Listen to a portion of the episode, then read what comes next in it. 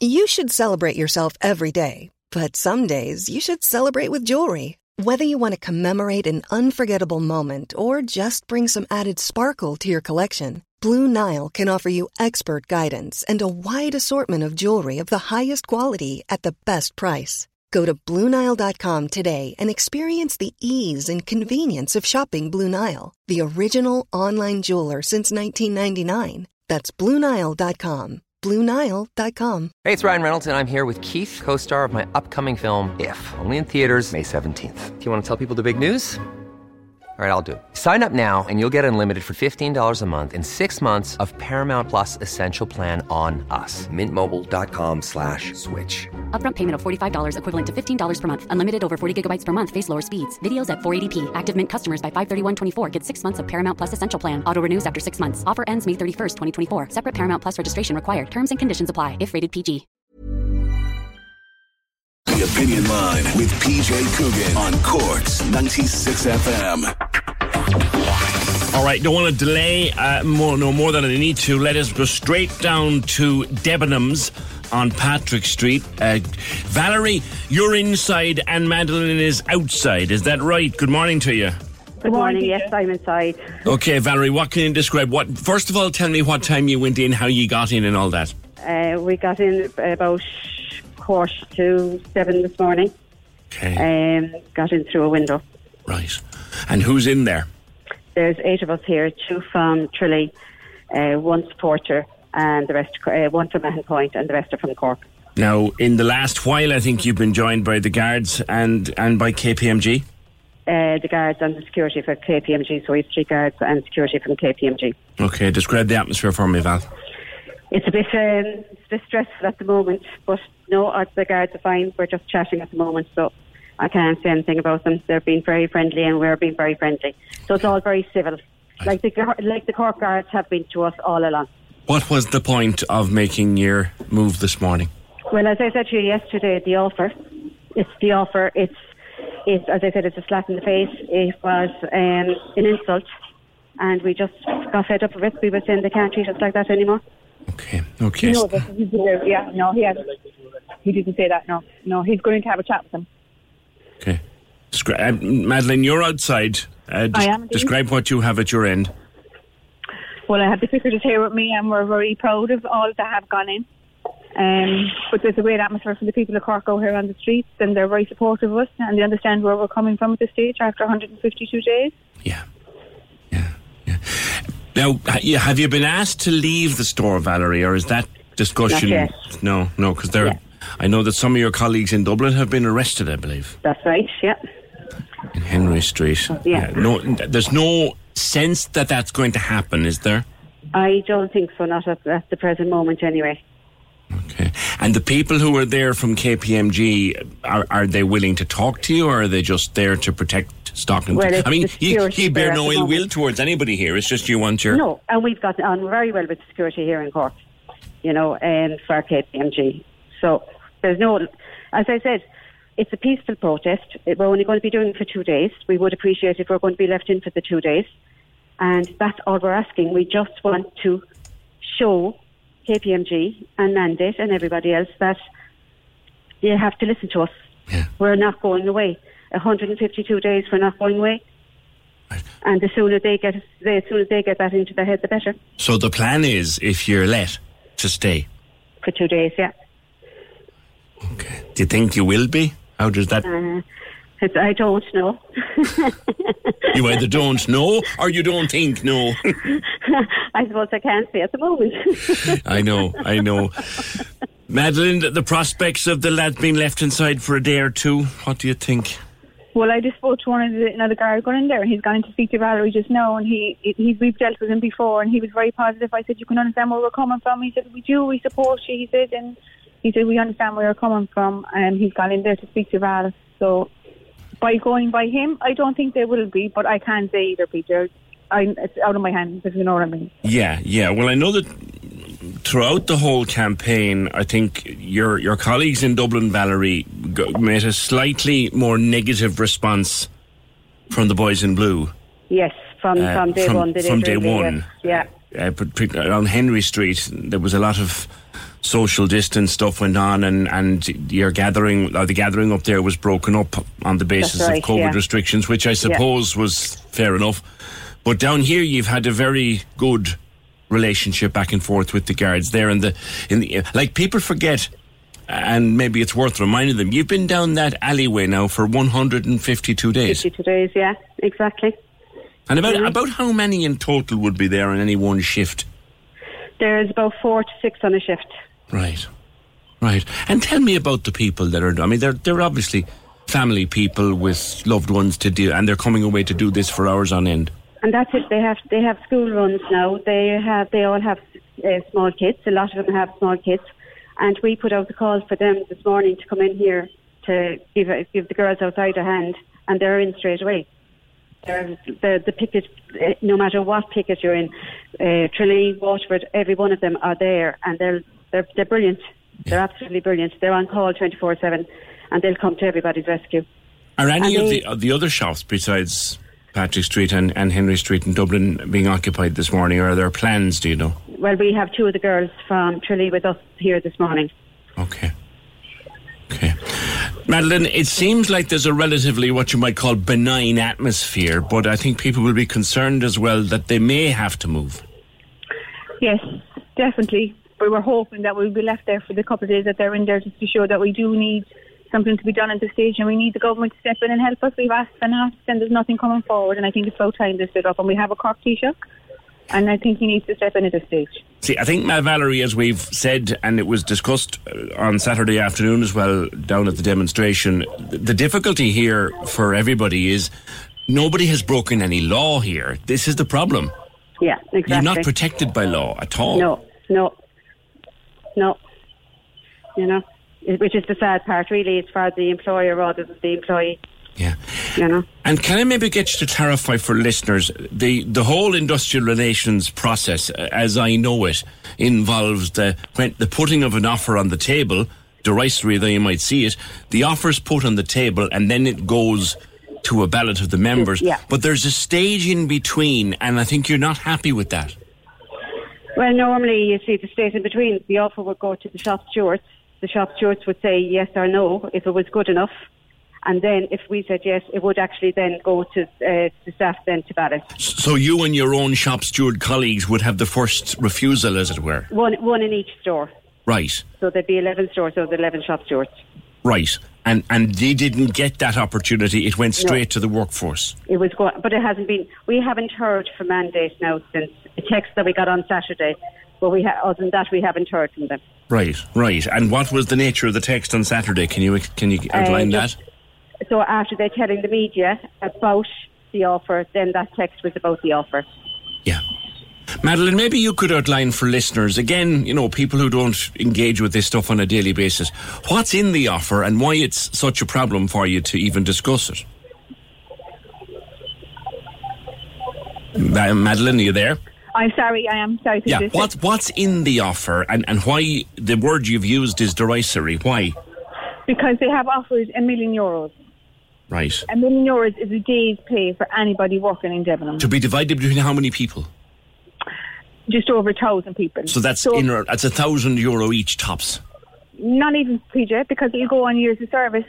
Ten years would give us, um, sorry, ten million would give us um, the ten million would give us the two plus two. Five million would give us the one week. Right.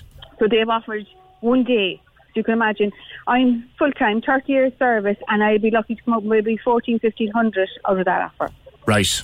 That that you see, it's when you put it into those kind of brass tacks Figure. cornflake packet figure that out of this they put the million euro on the table and and it all looks oh there's a million euro on the table. But talking to someone like you, Madeline, how long did you say you've been there again? 30 years. Thirty years, and for that thirty years, worth about fourteen or fifteen hundred euro to you. I'd be lucky to get that, yeah. Yeah. And Valerie, what about yourself? Would that be around the same for you? I'm 24 years, and yeah, it would be the same. Right. It would be one day for every. It wouldn't be much. You know Pretty what I mean? much, Because I only work 16 and a quarter hours. Right, right. So it wouldn't You know. be a whole pile for you at all. No, no, couple So- hundred. Right. So at the moment, the the situation is calm enough. There's been no Yeah. drama like there like there was in Dublin. What I'm going to do is I- I'm going to leave you guys there for now, right? And if and we're monitoring it, and I, I think Fiona is down there as well, and we will monitor it uh, throughout the course of of the next while. If there's any moves, and you know where we are, you can let us know. I'll give you back on to, Yeah. to Deirdre and Fergal there, and see where we go from here. But that's Valerie Connell and Madeline Whelan uh, both Debenhams workers. Uh, Ma- Valerie is inside the Patrick Street store. About eight of them have gotten in this morning with a view to occupying the place for two days. They're presently speaking to KPMG security and to the guards inside. Uh, the guard are inside the building now. Their colleagues in Henry Street in Dublin, some of them have been arrested. There's been no sign of that happening here in Cork. Madeline Whelan is outside in the alleyway where the protest has been continuing, and we'll know more as the morning uh, progresses. We were breaking down there the figures that are on the table. Mandate have put a million euro on the table to be divided between a thousand people based on their length of service, which means someone like Madeline, who's got 30 years, would get about 1400 euro. That's what's on the table right now. Back in 2016, for background, there was an agreement signed and stamped between the unions and Debenhams, which would, in the event of this happening, give them two weeks per year of service and two weeks statutory redundancy. That's called the two plus two when you hear them mentioning that. 1850 715 996. We'll return to it during the morning. We'll keep a watchful eye. This is Cork's Gold Imro Award winning talk show. The Opinion Line with PJ Coogan Call us now, 1850 715 996. on Cork's 96 FM. 1850 715 996, the number, of course, as always. A caller says it's ridiculous that the workers are left there on their own when we have three senior ministers in Cork. They will say they can't intervene. Surely in other democratic countries, a blatant wrong like this would be solved. These women and men are there over 100 days, 152 days now. That is a disgrace. It's so, so unfair that they're left there. Fair play to 96 of them for supporting them. It was reported at 9 a.m. I'm hearing here on my logo that Liquidator had issued a statement withdrawing the deal and have confirmed a further one will not be negotiated. That's a tweet from, I think, Ingrid Miley, the RTE Industrial Affairs correspondent. So the response this morning has been that that uh, the liquidator has pulled the deal and has said that's it. Good luck. I somehow can't see that working as a plan. 1857 Let's go back to the leaving cert. This time yesterday morning, we were talking to people who'd gotten their results and were happy. We spoke to Rory and, and we spoke to, to uh, Carrie, both of whom were delighted. Carrie, in particular, delighted because she was bricking it last week, uh, thinking that it wouldn't work out so well for her. She's off now to do architecture and the best of luck to her. But not everybody was happy with their grades yesterday. Kira, good morning to you. Uh, morning, PJ. What happened to you? Um, I got my, my results yesterday and I ended up getting 280 points. Okay. I got um, about 420 in my pre's, so I was very confused of like how I ended up getting 280 in the end. Yeah. I just thought it was a huge gap. Like I was thinking I might get like 50 points less, but I ended up getting like so like 280. Like I I just couldn't believe it. Like That that's okay. It's it's it's more than half, but it's it's less than two thirds. Yeah, like in my pre's, I got my like third choice for college, but now with like this this results that I'm after getting now, like I don't even think I'll get into college, like with my courses. So like I'm I'm in a pretty bad situation like at the moment over it. So And what are you going to do now, or what can you do now? I don't know. I think you can appeal it, like, but I think it's very limited because they got rid of the, um, you know, the way that you could check teachers' um, grades that they gave you. They're not leaving you do that anymore, so you can only look at the data. So, like, I think they fixed the data. I don't think they they can do anything else about it. Like, so, pretty bad situation, you know. Yeah, there is an appeals process. Yeah, I know, but I think it's very. I think it was very limited. I was reading up about it, like, and they said they only kind of check the data and stuff like that. You know what I mean? Yeah. So. And have you been able to talk to anybody at the school? Um, no, I wasn't allowed. Like I thought, like you, they'd ring you yesterday, and you can go in at like you know like a certain time, or because I, I was listening to that on the news and everything, and I I wasn't even called. Like you know, so Just no contact whatsoever. Like, do you know what I mean? That So must, have I- been, that must have been an awful shock when you got into the website and looked at this, expecting. I mean, okay, 420 in your prees. You, you'd think you might get maybe 400. If you were on, on, on a good day, you might get your 420, but no. Yeah, like for my business, for instance, I got like 80% throughout the year. I roughly, that's how much I got. But I ended up getting H6 in my actual leaving cert. What's I a H6, Kira? Um, H6, I, I don't know, it's like barely a pass. Like, okay, I'd then, yeah, yeah, barely a pass. Okay, okay. And you would have been up to the 85, 80 to 85%. So you'd have been maybe a H2 candidate. Would Yeah, that- yeah, uh, H2, H3. around yeah. that anyway, Yeah. like, do you know what I mean? That's an awful, that's an awful big drop. like I I don't know what happened. Like, do you know what I mean? Like, I can't talk to my teachers about it. do You know, I just like even in my LCVP, I always got distinctions. I was the top of my class. I got like ninety eight percent in my pre, and I ended up getting a merit in the real thing then. Oh my goodness. So like I I'm in a right state over it. Like I, I didn't hear anyone else kind of getting upset about it. Like, but I'm very upset with my results. Do you know what I mean? Do you Because know? they were telling us yesterday, the newspapers were full of this yesterday morning, and pretty much everyone we spoke to was uh, at least very happy, or so at least happy, if not very happy. But there's always the someone like you who comes through on the on the second day. That's a bitterly disappointing thing. And I suppose now looking back in it, do, do you do you wish you'd done an exam now, Kira? I think I would have preferred to do one honestly. Yeah. I think it would have been easier. Do you know what I mean? I think I would have got better results if I actually sat it. Yeah.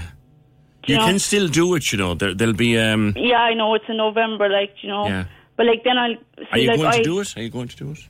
Um yeah I'll do in November. Like like I have disabilities, like you know like dyspraxia, dyslexia, sensory issues and stuff like that. Yeah. Um, so I just kind of wanted the, you know proper resources in place so I'd be able to take my leaving cert. Like do you know what I mean? Because even when I did my pre, like I wasn't given a scribe, I wasn't given a reader. I got a shared reader. Like Okay. I, I had no chance. Do like, you know need I mean? you need a scribe? Do you? Yeah, I do. I've I've very bad dyslexia, like so I do need one. Yeah, Ah, you poor old thing. yeah. I I just yeah. Uh, tell people who don't know what it is, what- Kira, what is dyspraxia?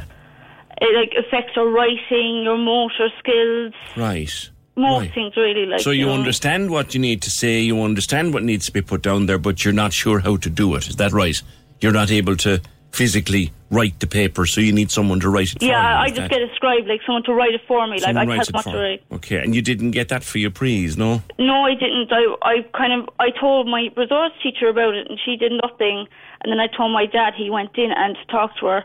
Right. And um, I still didn't get up anything. I actually got killed from my resource teacher for telling my dad that I got no resources for my Oh no, that's not good. That's not good.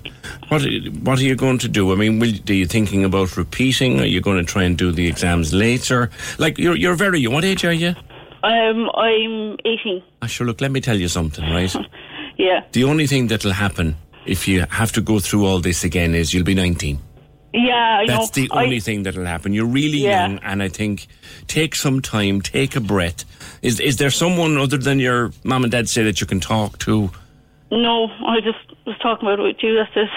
I can't talk about it with anyone else really. So Okay, okay. Well, I'm very thankful to you for coming and talking to, to me, Kira. Just breathe, okay? Breathe and relax Yeah, a little bit, I know, and maybe yeah. maybe let maybe let it maybe let it settle for a bit, and then and then see what you want to do. You yeah, know? like I just like I got a, a bad rap of it in school as well. This year was very bad. Like my ag science teacher was out like five months the whole year. And when she came back, she just did nothing with us. Like, you know what I mean? She was more interested in TYs and doing young scientists and stuff like that. I know, I know. So, like- and and, and, and be, like not being out of class since the middle of March. Like, how was that for you? Uh, it was hard, like you know, like even online and stuff. Like my school is very old, like old fashioned. They don't do online. Do you know what I mean? Like there's mm. older teachers in there, so like they were really struggling with that at the start, and like they couldn't really do it. Do you know what I mean? So they weren't taught how to do it. Like so, do you know. I know, I know, I know. Listen, you just need to take some time and and stick with those who love you and who will mind you. Okay? Yeah. And and if you're upset, cry. That's okay too. Do you know? Yeah, I don't want to be upset. I don't want to be upset about it. Like I I, I'm proud of myself because I, I did it. Like you know. Yes, you did. You did, and be proud of yourself. Yeah. Be proud of yourself. And you know what? You'll come back and you this will all work itself out. In a year's time, you'll wonder what it was all about. I promise. Yeah, I know. I messed up my first leaving. I did my leaving twice. I made a complete dog's dinner of it the first time. Yeah. Do you know, I and know, I, f- yeah. I know, so I know how you feel now. Even Yeah. though you didn't even do the exam, I know how you feel. It's horrible. Yeah. Horrible. said it in. November. I'd said it in November. Like, Good you for know you. I mean? I, Good yeah, for you. I, I think I will because I, I just think I'd prove something to myself as well. Do you know what I mean? I, I just think I deserve better than what I got. You do. You do. So yeah. You do. And you whatever whatever whatever path you choose to take, it'll be the right one for you. All right, Yeah, Ciara, I you mind yourself, kid, all right? Okay. Thank you. Take care. Bye bye. 1850 715 996. Feel for her. I really, really do. We'll come back to this. Uh, I want to play back a little piece of audio uh, from. It's This is from the RTE primetime programme. It's a very powerful statement. I think a lot of older people are now expressing the feeling that maybe life isn't worth living any longer uh, because there's an equipoise now between their enjoyment of life and the lack of family celebrations, community occasions, sporting and cultural events, etc., etc.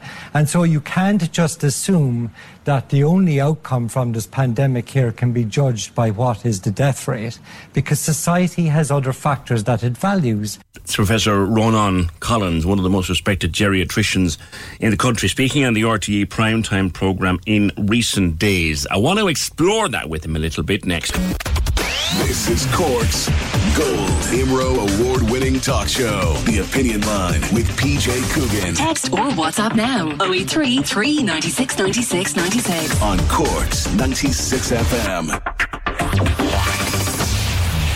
So I also forgot to mention that Professor Collins is a very proud Kinsale man. Good morning, Professor Collins. Hey, good morning, PJ. How are you? Great, good to talk to you, sir. I listened back to your interview on prime time, and I have to say that a lot of it resonated with me, and I'm a lot younger than than patients you deal with. There's a certain sense out there now, isn't there, particularly among the elderly, that God Almighty, what's the point? Our lives have been stripped away from us by this thing. Well, I, like all things, um, as a situation evolves over time, I think a person's perspective changes and your opinion becomes maybe a little different. It also becomes maybe matured to some degree as well by what has happened. Um, and, you know, to go back to the start of this nightmare, if I can call it that, um, I did hear several of our politicians use the term unprecedented. It's kind of hardly unprecedented. Um, we just have forgotten as a society in general how to live with the threat of infection. But I'll park that for a second. Just to say that at the start of this, I think the response is correct uh, to lockdown. We might have gone even a little bit earlier until we got a handle, number one, on what this illness was like. And I'm including myself in this as a healthcare professional, and I'll freely admit I was terrified uh, watching the scenes in Italy. Um, I wasn't skipping into work uh, um, uh, without a, a fair degree of fear as to what this was going to be like. Um, and so I think the, the response was correct initially until we got the measure of it and our services weren't overwhelmed. But as things evolve, you begin to realise that the damage that can be created by continuing with a very conservative approach um, on this virus could amount to being greater. And also the fact that you need to engage and communicate properly with other sectors of society to measure your approach to see is this what your people have you know elected us to represent and how they want us to lead. And I say this in a very measured and careful way because the National Public Health Emergency Team have absolutely advised us correctly and well, but it is advice. And the government must also take advice um, from other sectors of society, um, responsible sectors of society, and then must formulate a pathway forward that reasonably meets the needs of our society. Because in any given problem, there will be obviously several perspectives. And the decision maker, who is our Taoiseach obviously, has to then weigh up um, all these advice and expert advice and make the best decision for the country. And I suppose the point I was making on the television programme is that I don't think the voices, particularly of older people, have been heard enough in this pandemic. Yeah. The cocooning procedure for the five or six or seven weeks that it was there. My own mother was uh, affected by that. No, she was okay. Her general health is extremely good, and we were able to come to the door and bring her messages to her, and eventually she got out for a little walk as well. So she was okay. But many other people we lived in fear for that month or so. And many of them still do live in fear. And I don't somehow think, Professor Collins, we're doing enough to address that fear, are we? Well, I was against cocooning at the start um, as a principle. I don't think you can say that everybody over 70 has the same risk. Many people over 70 are running businesses. Yes. They're employers. Many people over 70 are working. Uh, many of them officially and many of them unofficially as child carers to their their children's children, etc., or even looking after adult family members who may have care needs. So it is simplistic to view everybody over 70 as just this homogenous group of people. Yeah. I mean, God forbid we're all getting older, thank God, and God forbid that society is going to start treating us all as kind of the, same type of sectoral group of people rather than uh, understanding that there's a great degree of individuality and heterogeneity in this. So there's certainly many people over 70 have serious health problems, age-related problems that puts them at great risk, but many people don't either. And the problem with the cocooning advice really was that it, it wasn't communicated that this was advice. Mm. People were taking this, and people of that generation would have tremendous loyalty and citizenship to the state. Um, and you know, would take matters of advice from the state seriously Yeah. and would exhibit that loyalty. I remember explaining to someone that I know, having to quietly explain to them, no, it is not a crime to go to the shop for the paper. Absolutely, and I think you know I even heard older patients saying. I was shocked that they believed that. Yeah, and there was some older people were saying that you know their neighbours were looking at them disdainfully uh, if they took a walk out in their neighbourhood, and I think it was miscommunicated, but it's also done a lot of harm. Um, a lot of older people's walking has deteriorated. They're beginning to fall more now because there's been muscle weakness as a result of this. Many older people's mental um, abilities and cognition has deteriorated uh, because of this. A lot of mental health problems, a lot of isolation being felt by older people during the cocooning. So, as a general healthcare measure, it's not a good thing uh, to cocoon, uh, obviously. But if you're at high risk, obviously, you need to kind of again take on board that there's a risk associated with potentially being in particularly in crowded areas and shops at peak times where there's a circulating infection. And I'm not trivializing uh, the risk of this infection. You know, I had to look after uh, older people on a ward um, that was dealing with COVID myself for a period of time, so I'm not in any way trivializing. I've seen this um, awful infection up close and personal, as it were. Uh, but at the same time, I suppose I have a sense of the broader community as well that the majority of older people, to encourage people listening to the show, the majority of older people who got this infection have had very minor illness or have actually kind of come through it quite well. That's actually a very good point to make because, you know, and I suppose we all fell into the trap of thinking that if an older person got it, that was the end of them. It, it isn't and it wasn't. No, that's true. And um, listen, I was afraid myself if I got it, I mightn't sail through. So, I mean, I think when we saw the first things, and again, not trivializing it, because I'm very conscious that, you know, I watched the program last night on RT. Many people have suffered great personal loss here. I'm, I'm working with a doctor at the moment, for example, who would have lost her father, and her father wasn't that much older than I am. Um, and so I'm not trivializing this in any shape or form. This is a significant affection. It can pose a great personal threat to an individual. For some reasons, we haven't yet quite defined. And there's a lot of curious things I've noticed about this illness. But There's an to unpredictable back- nature to it that I think lots of bit. lots of doctors are struggling with. Professor Collins, I want to come back to one or two things that you said previously.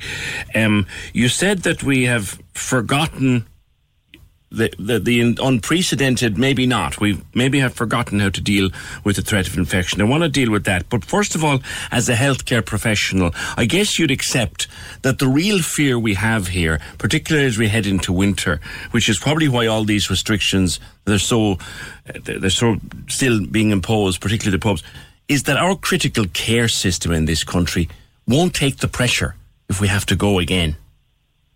Well, the first thing is that our critical care system was under resourced from the beginning. Our hospital bed numbers have been under resourced since the last economic crash. So we are all conscious of that. What I would say to people, though, in a slight reassuring way, is that you know we have had a very good drill run. I think our results are comparable with everywhere else in the world. I think there's a workforce that are up for this um, and will serve the public well. Um, and think morale, although people are tired, I think morale is strong still.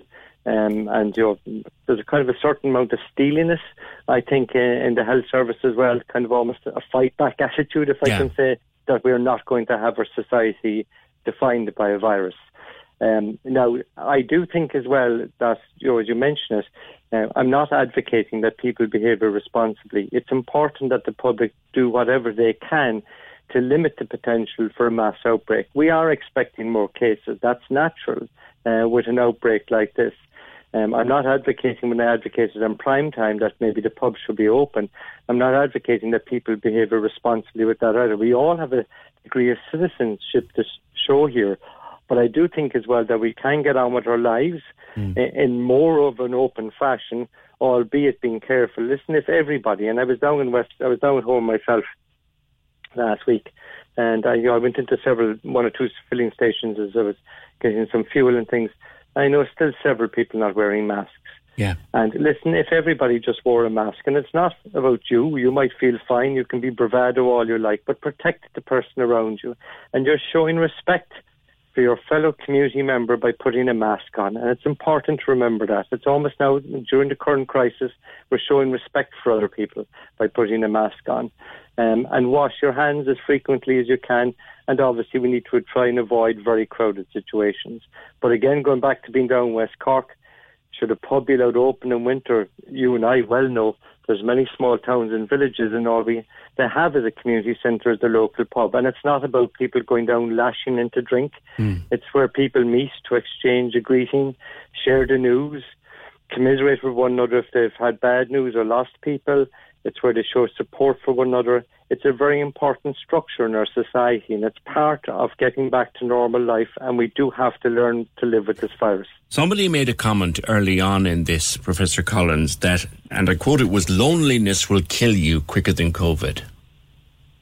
I think there's a, certainly a grain of truth in this. Um, I, listen, it's kind of sad to say this because there was a time in medicine uh, when I first started out, and for example, when I was been working with um, one of the great authorities uh, of the tragedy of suicide, um, late uh, Michael Kelleher in Cork. I know, Um, and at that time, you know, it was the conventional medical fact that the rates of suicide were higher amongst older people. Uh, some of it, again, down to due to bereavement, loss, and isolation. And then things changed with the economy, and it became much more, if you like, prevalent amongst younger people, are the stresses and economic stresses and financial stresses manifesting themselves in younger people. I think during this current virus, it's true to say that it has been tough psychologically and mentally on all sectors of society. I think that's a fair comment to make. Mm-hmm. I think it's particularly difficult, though, with some of the restrictions on older people, because the circle of friends may not be as large due to loss and bereavement. Uh, people may have lost spouses and partners. Family members may be abroad who can't come home. And while technology has helped hugely to allow people to care, there is nothing that beats human contact. People have lost lifelong friends and have not been able to mourn them during this thing. It's been very tough. I mean, our beautiful rituals um, uh, around death um, are so important to us, number one, to celebrate the life of the person uh, we have lost, but also as a healing mechanism for those of us who are left behind um, after the person has died.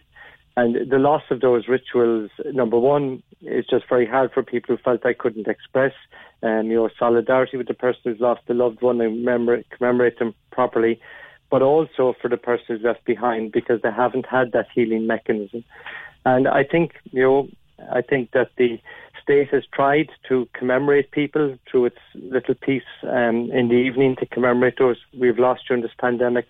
And I think when this is all over, we will need, as communities and as a society, to do something special to remember the people that we've lost during this pandemic. Okay. You said earlier on, and we said we'd come back to it, that we have maybe forgotten how to behave as a nation under threat of infection. Maybe that's is that a reference to the fact that really it's it's only about sixty or seventy years ago since we had major problems with TB and things in this country. Well, first of all, to say that this is unprecedented is not quite true. Um, so, you know, I'll give you a brief history of pandemics in 20 seconds. Uh, Spanish flu 1918, um, massive pandemic, about 50 million people died, mainly younger people, excess mortality. 1957, uh, another Asian flu outbreak, a H2N2, killed somewhere between 1 and 2 million people, again, mainly younger people, excess mortality. The Hong Kong flu of 1968, again, somewhere between 1 and 2 million deaths worldwide, uh, killed in excess in older people. We had the swine flu in 2009, which I would remember running around to get my kids vaccinated quickly. Um, and then that killed uh, something close to a million people worldwide as well. And then they're all the flu viruses. And then you would have had the coronaviruses. We had one serious outbreak, the SARS, first SARS in 2003. Yeah. It didn't kill that many people because it was such a serious illness. We contained it very quickly. You could recognize who was sick very easily. There was a smaller outbreak in the Middle East called MERS, which is a very serious coronavirus. And now we have the current one. And I suppose what I'm trying to say to you is that pandemics happen, but I suppose most worryingly in the last 20 years, we've had four to five threatened or actual pandemics whereas in the previous hundred years we had that same number. And there is a direct link, unfortunately, between the threat of these viral infections and the way we travel and globally move, but also, I have to say, the way we intensively farm and destroy habitat, because okay. that is releasing a reservoir of wild viruses into a human population. That's an interesting point. You're not the first one to make that, but certainly. So, looking finally, Professor, into uh, the autumn and winter, I saw a particularly sad photograph doing the rounds on Twitter last night of an elderly man in a pub in Galway. I think the pub is called McGinn's, and he's sitting there in a little caboose on his own with a pint of stout, a little bit of dinner, and in front of him is an alarm clock making sure he won't overstay his time. I thought it was a very sad scene. Can we do anything to mitigate that? Well, again, going back to, I suppose, my comment about as a society, we've lost how to live during a pandemic. At the same time, I think we've shown extraordinary creativity. Uh, and just to go back to that one minute, I'm just about old enough, for example, to remember uh, an outbreak of polio in Cork and the panic that produced. Oh, yeah. And standing in a dispense outside the dispensary in Kinsale for about three hours waiting to be vaccinated. I remember getting so, my sugar lump too, doctors. Exactly, and uh, and then you mentioned TB as well. So I suppose our parents, in particular, and our parents' parents, had a skill set that they were used to living with the threat of infection, and we've kind of slightly forgot how to do that. Um, and I suppose that goes back to your point about this man sitting in the pub. We need to be creative as a society, and public health needs to take on board as well when we're discussing that. We must have a reasonable degree that allows people quality um, and social supports as well uh, to live their lives while at the same time trying to mitigate the infection. We have to learn to live with the virus. There is no such thing as a zero virus scenario here. That's not going to happen. And we will not have a vaccine for a year, I think, would be probably There's a guess. push on among many academics. I've spoken to them, Professor Killeen, Professor Staines, Professor Mills. There are others who, who say we should drive towards zero COVID. Well, they should, but I don't think it's possible. Um, I don't think it's possible when you've got it, unless you're going to isolate the country off completely, and that's just not the way life is lived anymore. Um, I don't think it's possible. Um, um, I mean, I think the damage that that would do and the restrictions required and the impositions on the state and cutting ourselves off would probably outweigh the benefits you would get. It has to be remembered that the vast majority of people who get this infection have either no illness or a very mild illness. And what has been reported as cases on the news, just to be clear about this, are positive swab results. The hospitals are not swamped with new cases at the moment. We've seen a small rise, and of course, the number of, you know, some of those people you've mentioned are public health experts. The rise in the number of swabbed cases may well be mathematically modelled turned into increased presentations in hospital, but we're not seeing that huge surge yet. And so the trick is, how do we map our way forward um, that ensures that people have some quality in their lives, that people have enough enjoyment and social support in their lives to make life worth living. As I said, it's very hard to hear, and I haven't heard this in many, many years for older people saying to me, I'm not sure it's worth continuing to live anymore. Um, and that's a very hard thing to listen to. Um, and it's genuinely heartfelt meant by many people yeah. when they've said to me, listen, without family celebrations or a community occasion or something sporting or culturally to enjoy, what's the point? Um, and so we have to be careful as well that we nurture society to get through this, that there's enough enjoyment, support, um, and joy to life, and that we don't ruin everybody's businesses, uh, and that we've got a society to return to that's not socially phobic or a desolate landscape uh, with no uh, business or employment for younger people. I'll leave it there. Uh, thank you very much, Professor Ronan Collins. Really appreciate your contribution. 1850 715 996. Thank you, Professor. There's a lot in what the man has to say, don't you know? My great grand aunt is 101. Please God, she'll be 102 next month. And she beat the COVID. Just getting back to Debenhams, where at this stage, we understand that the workers are still inside. The ones who got into the Patrick Street branch this morning, Valerie and about seven others, are still inside. Uh, they've been talking to the guy, they talking to the security people, and so far, so far, they're still inside. Some of their colleagues in Henry Street have been arrested. Now, there was a text came in. Well, first of all, there was a tweet from uh, Ingrid Miley, who said that the liquidator had issued a statement withdrawing the deal. Mick Barry, TD, has confirmed that KPMG withdrawn the offer. Uh, someone has mentioned here, and I'm happy to do this. Uh, for knowledge of listeners, PJ should disclose as a potential conflict of interest that he spoke in support of the Debenham workers at their protest at the weekend. The integrity of the interview is weakened if when somebody comes on air and claims the presenter is biased or brings a complaint to the BAI about an undisclosed conflict, well, that's Niall who supports the case. Well, first of all, there's no undisclosed conflict here. Uh, I was invited. I went. I spoke for about a minute and 40 seconds uh, just to encourage the workers to stick in for what they were happy with. That's all I said. And I had the full clearance of management to travel to that demonstration. So there was no conflict of interest. I've never hidden it. It would be it would be undisclosed if I hadn't disclosed it, but I make no apology for it. Right, back to the the leaving cert. Uh, Aoife, good morning to you. Hello, how, how are you? Good. Congratulations. Thank you so much. 625. That's right. I was delighted. The jackpot. Over the moon. Yeah, absolutely. When you opened up the computer or the laptop or whatever and saw it, oh, I was I was kind of in shock. I was delighted that I finally got the results I had been working so hard for.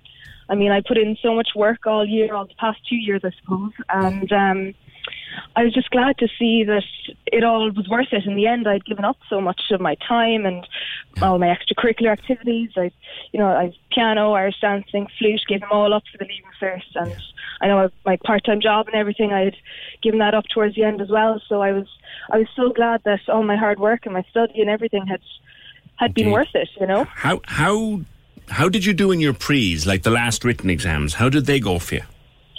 They went well. Um, I hadn't gotten the same level that I managed to get for my leaving certificate, but they were all good results. Um, and I knew that my grades were going to come up again for the leaving cert.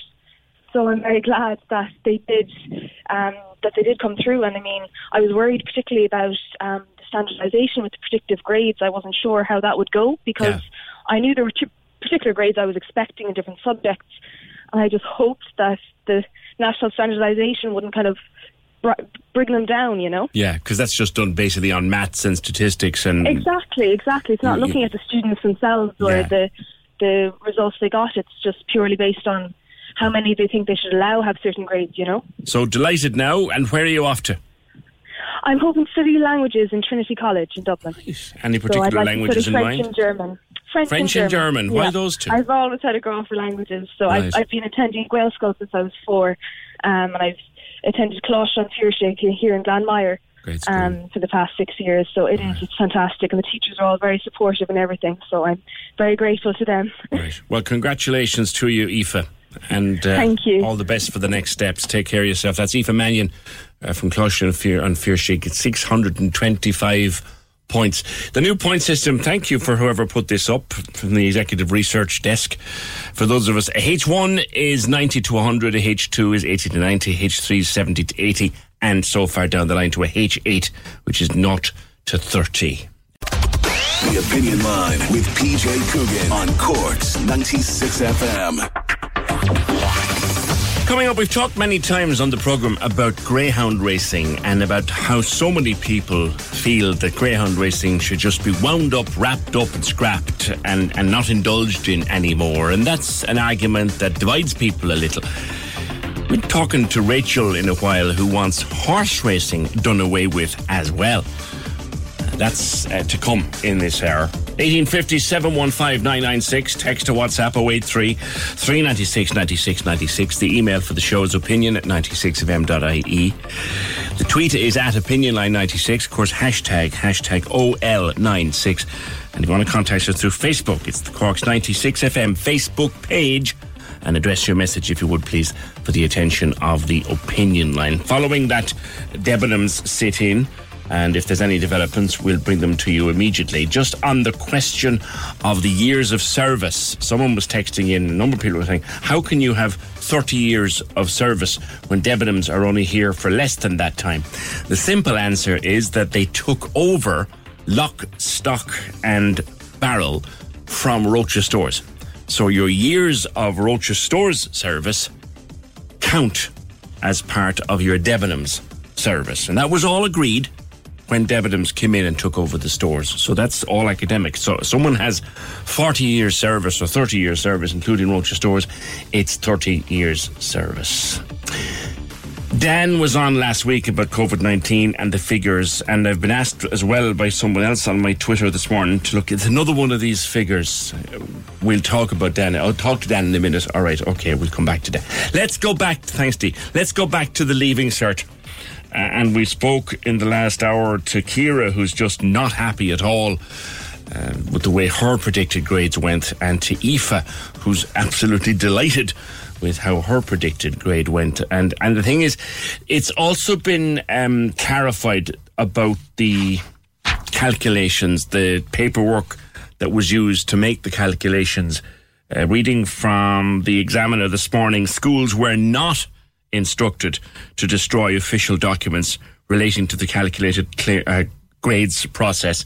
The Department of Education has moved to clarify after 60,000 students got the results on Monday. Uh, it's the first year since the exams were established that students didn't actually sit the final exams. Schools will return the forms this week that they used to document the evidence. It would have included previous exam results, class test results, mock exam results, results from project work, all of which was clearly recorded. Schools are then asked to return the forms. There was a, a rumour going around that they were being told to destroy them. Uh, the Minister for Education was on the Claire Byrne's show yesterday and said, no, that's not the case. That's not the case. Uh, she said there was no order of that nature, um, which means people, I presume, can appeal. And someone like Kira, who's bitterly disappointed, can appeal. 1850 715 996. Let us go to uh, the Life Centre. And they were tweeting yesterday about how delighted they were with the results. Um, as always, Don was speaking with us throughout the course of preparation for the exam, and then when the exam didn't go ahead, talked about predicted grades, talked about how to, you know, how to bring students through uh, this difficult time as best as possible. Can you release one to me there, Dee, if he's ready to go? I'll talk to him. Uh, just other stuff coming in. Yeah, talking. Uh, Dr. Collins, Professor Collins, was speaking to me about the seniors and, and how they're looking into the winter ahead with COVID 19. Morris makes a very strong point. He says for many seniors, the only bit of contact they have is some medical person, be it a carer, nurse, or doctor. But during the pandemic, a lot of them learned how to use Zoom, and it's the best thing ever. The pandemic put them in a better place in a way. I'm sure the professor is trying to help, but I honestly think people would be better exploring things like that and staying safe rather than taking chances. There are other ways of making contact, like those porch events and so on. The only thing I will say about that, Morris, is you can't hug a screen. That's what so many people said to me during the last few months. You can't hug a screen. You can't touch a screen. You can't kiss a screen. That's the problem. 1850 Let us go to the Life Centre to Don O'Leary. Don, good morning. Good morning, PJ. Overall, were ye happy yesterday? Yeah, I, I suppose it, you know that's that's strange. I suppose we're happy. The young people were very happy, but it, it's it's strange because you know the leaving cert is just a mark in time. It's important for the young people. Yeah, I think you know I spent a day here yesterday with staff and students and parents coming in uh, at different times, and we had a great day here yesterday, kind of laughing, smiling, crying, and reflecting on the journey that the young people had made to get to where they were yesterday.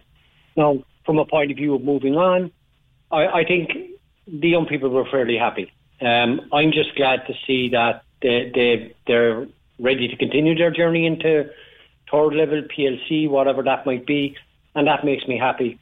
Uh, but it has been a strange year, and I think these young people have missed a lot. Um, it's great to see them, you know, getting a chance to shine, and I'm happy in that regard. Yeah. We talked, you and I, several times about how this might or might not turn out, and, and we all agreed we, we'd know nothing until the day. And on the day, on reflection, was it the right thing to do? Um, I, I, I, suppose I suppose it was, you know, given the circumstances. Um, I mean, for me, you know, we should have used this period to talk about making the, the Leaving Cert uh, more equitable um, and looking at a new way of doing things. Um, that gives young people an opportunity to shine. Uh, and I think we've lost that opportunity. I, I think, you know, calculated grades in the format that they were done had to be done that way, but I thought, you know, you could have put things in, in place that would allow you to do continuous assessment because for me, um, continuous assessment is, is, the way to go with young people. You know, um, lots of young people have bad days for exams. You know, lots of young people have bad days at pre's and Christmas tests. Young people struggle in examinations where they're brilliant all the year round. And, and I think we, we have to come up with a more equitable way. And I think for me, we, we've lost that opportunity. I would love to have seen something done about that. Mm. There's still time if if the department and other educations would sit down together and, and look at this as a way forward.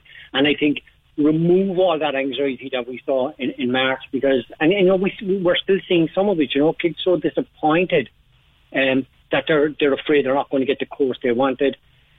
It, it, it's just such a, a, a, huge problem in relation yeah. to mental health. There has to be a better way. Well, there has to be. I, I mean, you know, judging judging young people on, on their performance uh, one day uh, or one week in June or two weeks in June is a really unfair way of measuring what they've achieved. The other thing we need we, we need to look at how it's done. I mean, you know, for, for lots of people, being able to memorize stuff out of a book is brilliant, but what does it teach about life? Um, so, so I think we do need to look at it, and I think you know, in fairness, I, I, I you know, you'd have to pay tribute, right? Because they got some brickbats and all of this were the teachers and and and you know I I, feel, I actually feel totally sorry for schools in this. And um, the brickbats they got in, in, in, in trying to come up with this, and I think they, they stepped up to the mark and they were fair as it possibly could be to the kids in the most part. I think, and they did a fantastic job in getting that done. Um, I, I'm delighted that there's something to show at the end of this, but I think there's a better way. You know, there's a, yeah. there has to be a better way that takes pressure off of the young people. Because they've got enough to deal with in, in 2020. I think you have someone there with you, Don. I have. I'm going to pass you over now, Alana.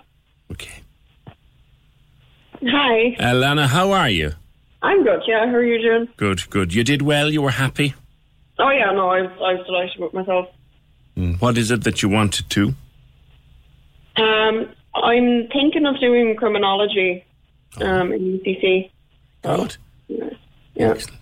So, what was? I mean, I know that it was. Some, you, I think was it your your folks were, were tweeting last night about your, your time at the Life Centre, and, and before the Life Centre, you weren't things weren't looking so good for you education wise. It's been a big change. Oh yeah, no, a massive change. Like I was only talking to my best friend yesterday about like how I was before I came to the Life Centre and like how I am now as a person, and like it's it's insane the level of change that has happened. How, how were you? What What was the difference? Um, well, I I was in Colum for two years, and then I kind of just started, you know, bunking off and coming into town and stuff. And then I started going to Davis College, and I was there until fifth year, and then I just left there as well. Just I don't know, it, it didn't suit me at all. And then I was homeschooled for a little bit, and then I came here. What, what was the difference then at the Life Centre when you went in that big red door? Well, John, you know, the first day I met him, I was sitting down right where he's sitting now, and he was glaring at me now. like, I mean, I could not get his eyes off me, and I was just like, no, go away. Like, I It's the stare. I know. It's the stare. He does it. Yeah. And I was just like, oh my god, who is this person? Like, but like, you know, they were welcoming. Like, I, did, I was very honest with them, just like, oh, you know, I can, I can be a bit pissy now some days, and like whatever. Yeah. And what was it about that you just couldn't hack it in a school? What was it, Alana? Was it that you didn't feel that you fitted in there, or what? Um, that and like I struggled a lot with depression and anxiety and anger and the whole nine yards. Like, you know, when I was in mainstream school, I just found it very hard to actually get out of bed in the morning and go in and like, you know, wear a facade, like just walking around acting like everything's fine when it's not like, and then having no support in that in mainstream school was like traumatizing, to be honest with you. 'cause, Yeah. Was it that you know, found some people that have been to the Life Centre before, Alana, have told me that, you know, there was nowhere in a mainstream school for you to have a crap day. Yeah. Oh God, no, not at hope. Whereas if you come into the Life Centre and you're ha- and, and you know before you get in the door this is not a good day, the accommodation for that is there. Yeah. How much does that mean to you?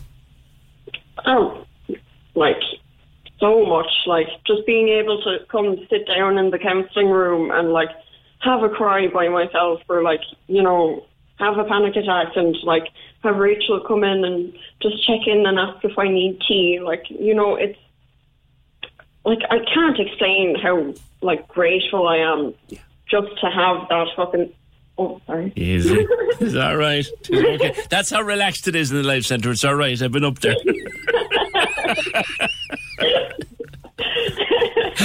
Go on. yeah, it totally changed everything, though. Yeah. Oh yeah, no, entirely. So now that you got the, the, the leaving and you're heading off, hopefully for criminology, what does the future hold for you?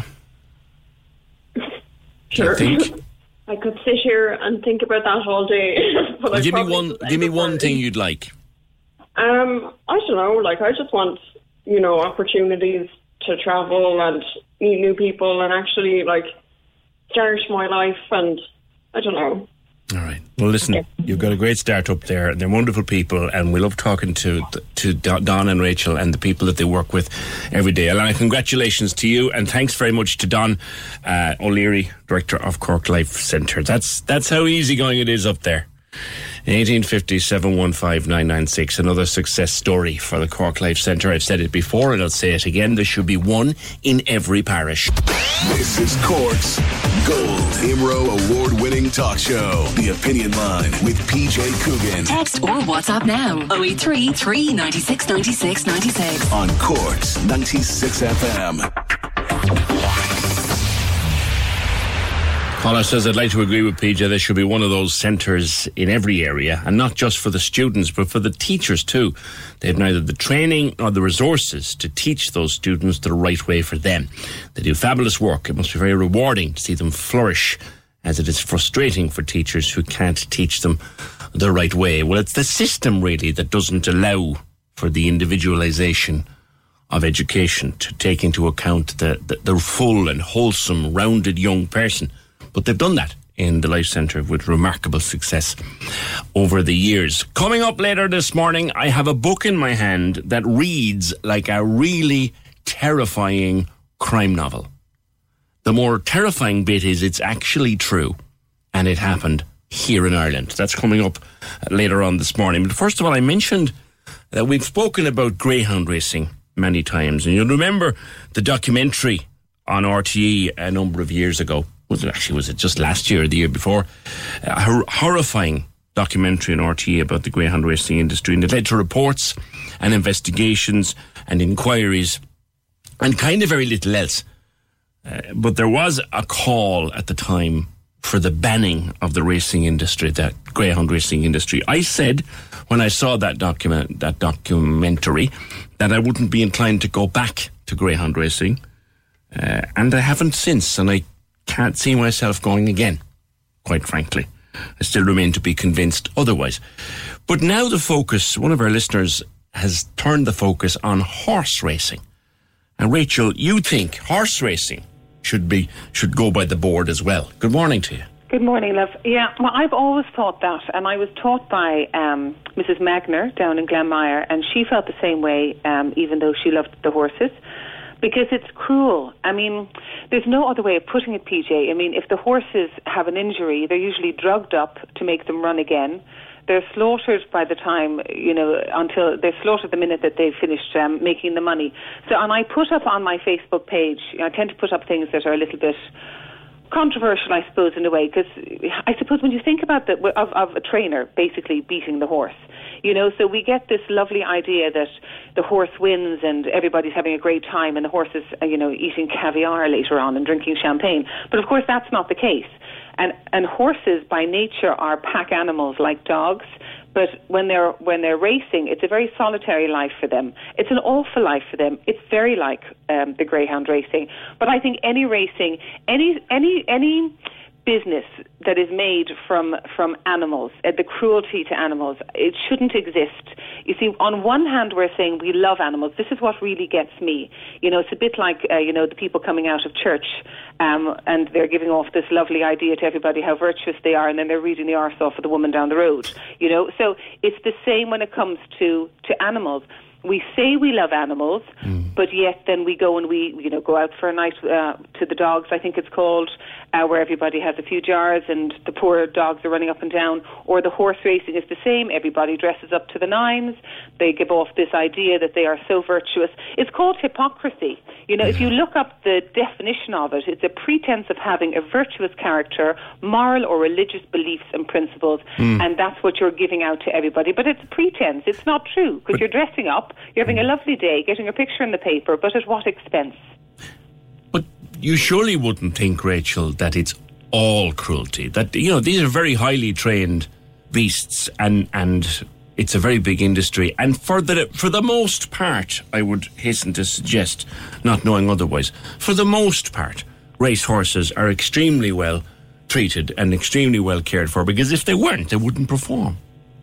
And I would disagree with everything that you have just said. It's almost like talking about um, cattle farming, if you like. There's very few cattle farmers out there that care about the animals. They care about the end result, i.e., the money. That's all, PJ. And and and I don't think anybody that would put an animal through that sort of pressure. I'm not saying horses don't like to run. Of course they love to run. Do they like to be beaten? Into running? I don't think so. Do they like to be put on these little merry-go-rounds with loud music and made run for, for six hours? I don't think so. I don't think there is anything virtuous, there is anything good about any industry that uses animals for monetary gain. Would you stretch that to show jumping? Oh, absolutely. Gymkhana? Yeah. Well, now the gymkhanas, I don't think that I, I wouldn't say that that's terribly cruel. Now, my daughter does horse riding. I've always done horse riding, mm-hmm. um, but she, we've never done any gymkhanas. But my friends do it. But that's not. These are these are privately owned horses that families own that they are taking care of. Mm. So, the, so that's different. That's What's family that owned. Dress, that's not dressage? industry. But that's not that the same thing. It's family owned horse. It's not an industry. So you're talking about the racing industry that people go to and they dress up and they have a wonderful time, and then they get onto their Facebook pages, pages or their WhatsApp groups, Yeah. and they talk about animal cruelty. Mind and you, it's an, awful lot of the, an awful lot of the racing that's done in Ireland is is point to point. It's much smaller level. It's not the big Curragh and Leopardstown and all those. It's point to point racing. Are they in the making money out of it? I assume they make Well, something then it's an of it. industry, and then it's wrong. So no one should get paid to ride a horse, maybe. No, I, I don't think I don't think horses should be used for. I don't think any animals should be used for monetary gain. I think it's cruel, and I think anybody who supports it, you need to check yourself. Because if you're supporting that, you're supporting animal cruelty. And I'm sorry if that sounds harsh. No, no. What about places like. Fota and Dublin Zoo and all that? Aren't they protecting them? Aren't they trying to stop extinction? Isn't that isn't that the the whole?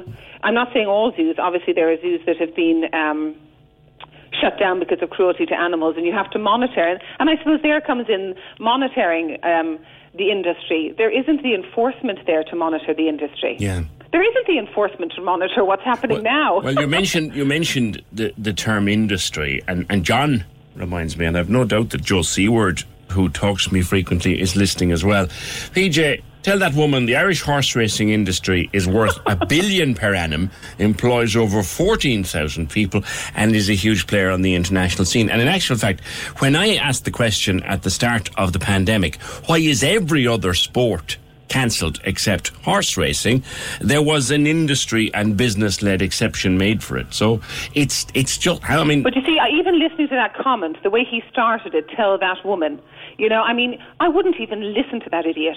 You know, I mean, that, that in itself is disrespectful. The industry is supporting the cruelty to animals. I don't know why our government supports it. Um, I know that there's been uproar about it, an awful lot of money put into investigating it, and nothing done, which basically is what our country does. We do an awful lot of investigating, and at the end of the day, we do nothing. so you think it should be all just I think it should be banned. I think the whole. I think horse racing should be banned. I think greyhound racing should be banned because it's cruel to animals. I don't support it. I have never supported it, and I've always been horrified when I hear friends of mine going, "Oh, let's have a great night out with the dogs. You know, we'll go, we'll dress up, we'll have a few jars." I'm thinking, do you really, do you understand what you are supporting? what do you think of the thousands of people who flock to Cheltenham every year? Well, I don't think a hell of a lot of them after what they brought back with them this time round. Um, but but I, again, I think it's total hypocrisy. Is it really that important to put on a bonnet and a frock and head out and have your picture in the paper? Is that more important than that animal's life? And to me, it's not. Okay. Actually, just coming back on that industry comment that John made, in the 2019 budget, at 67.2 million of our money, yours and mine, Exactly. was given to Horse Racing Ireland. So they're not exactly generating that much. They're they're getting plenty. But why are we giving it to them? Like, is there is there something that we're not being told? Because why isn't that going into Well, we put money in. We what- do what- put money into every sport. We put money into not not not as much as we should into the likes of hurling and football. Well, exactly. The guy, the guy would. Uh, yes, exactly. But why? Why are we putting it into an industry that so many people are vehemently against? And we've said it. It's a fair point. We'll see what people think. Rachel, thank you very much. That's Rachel Sarah Murphy, who reckons that just like the focus turned on greyhound racing in the last couple of years, and we see some of the horrific cruelty in places like China uh, that is, is meted out against dogs. And we talked about the fact that dogs who go past their sell by here, they often get put into a truck and taken on a boat and they end up running into death, running until their death in China. We've covered that.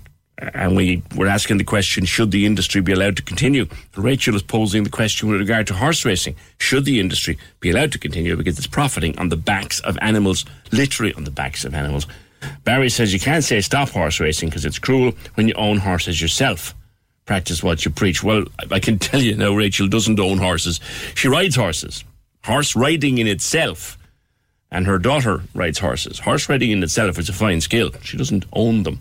Uh, James says that one has no idea what she's talking about. Horses are well looked after. They have to be. They cost a lot. Well, have a look at the video on her Facebook page.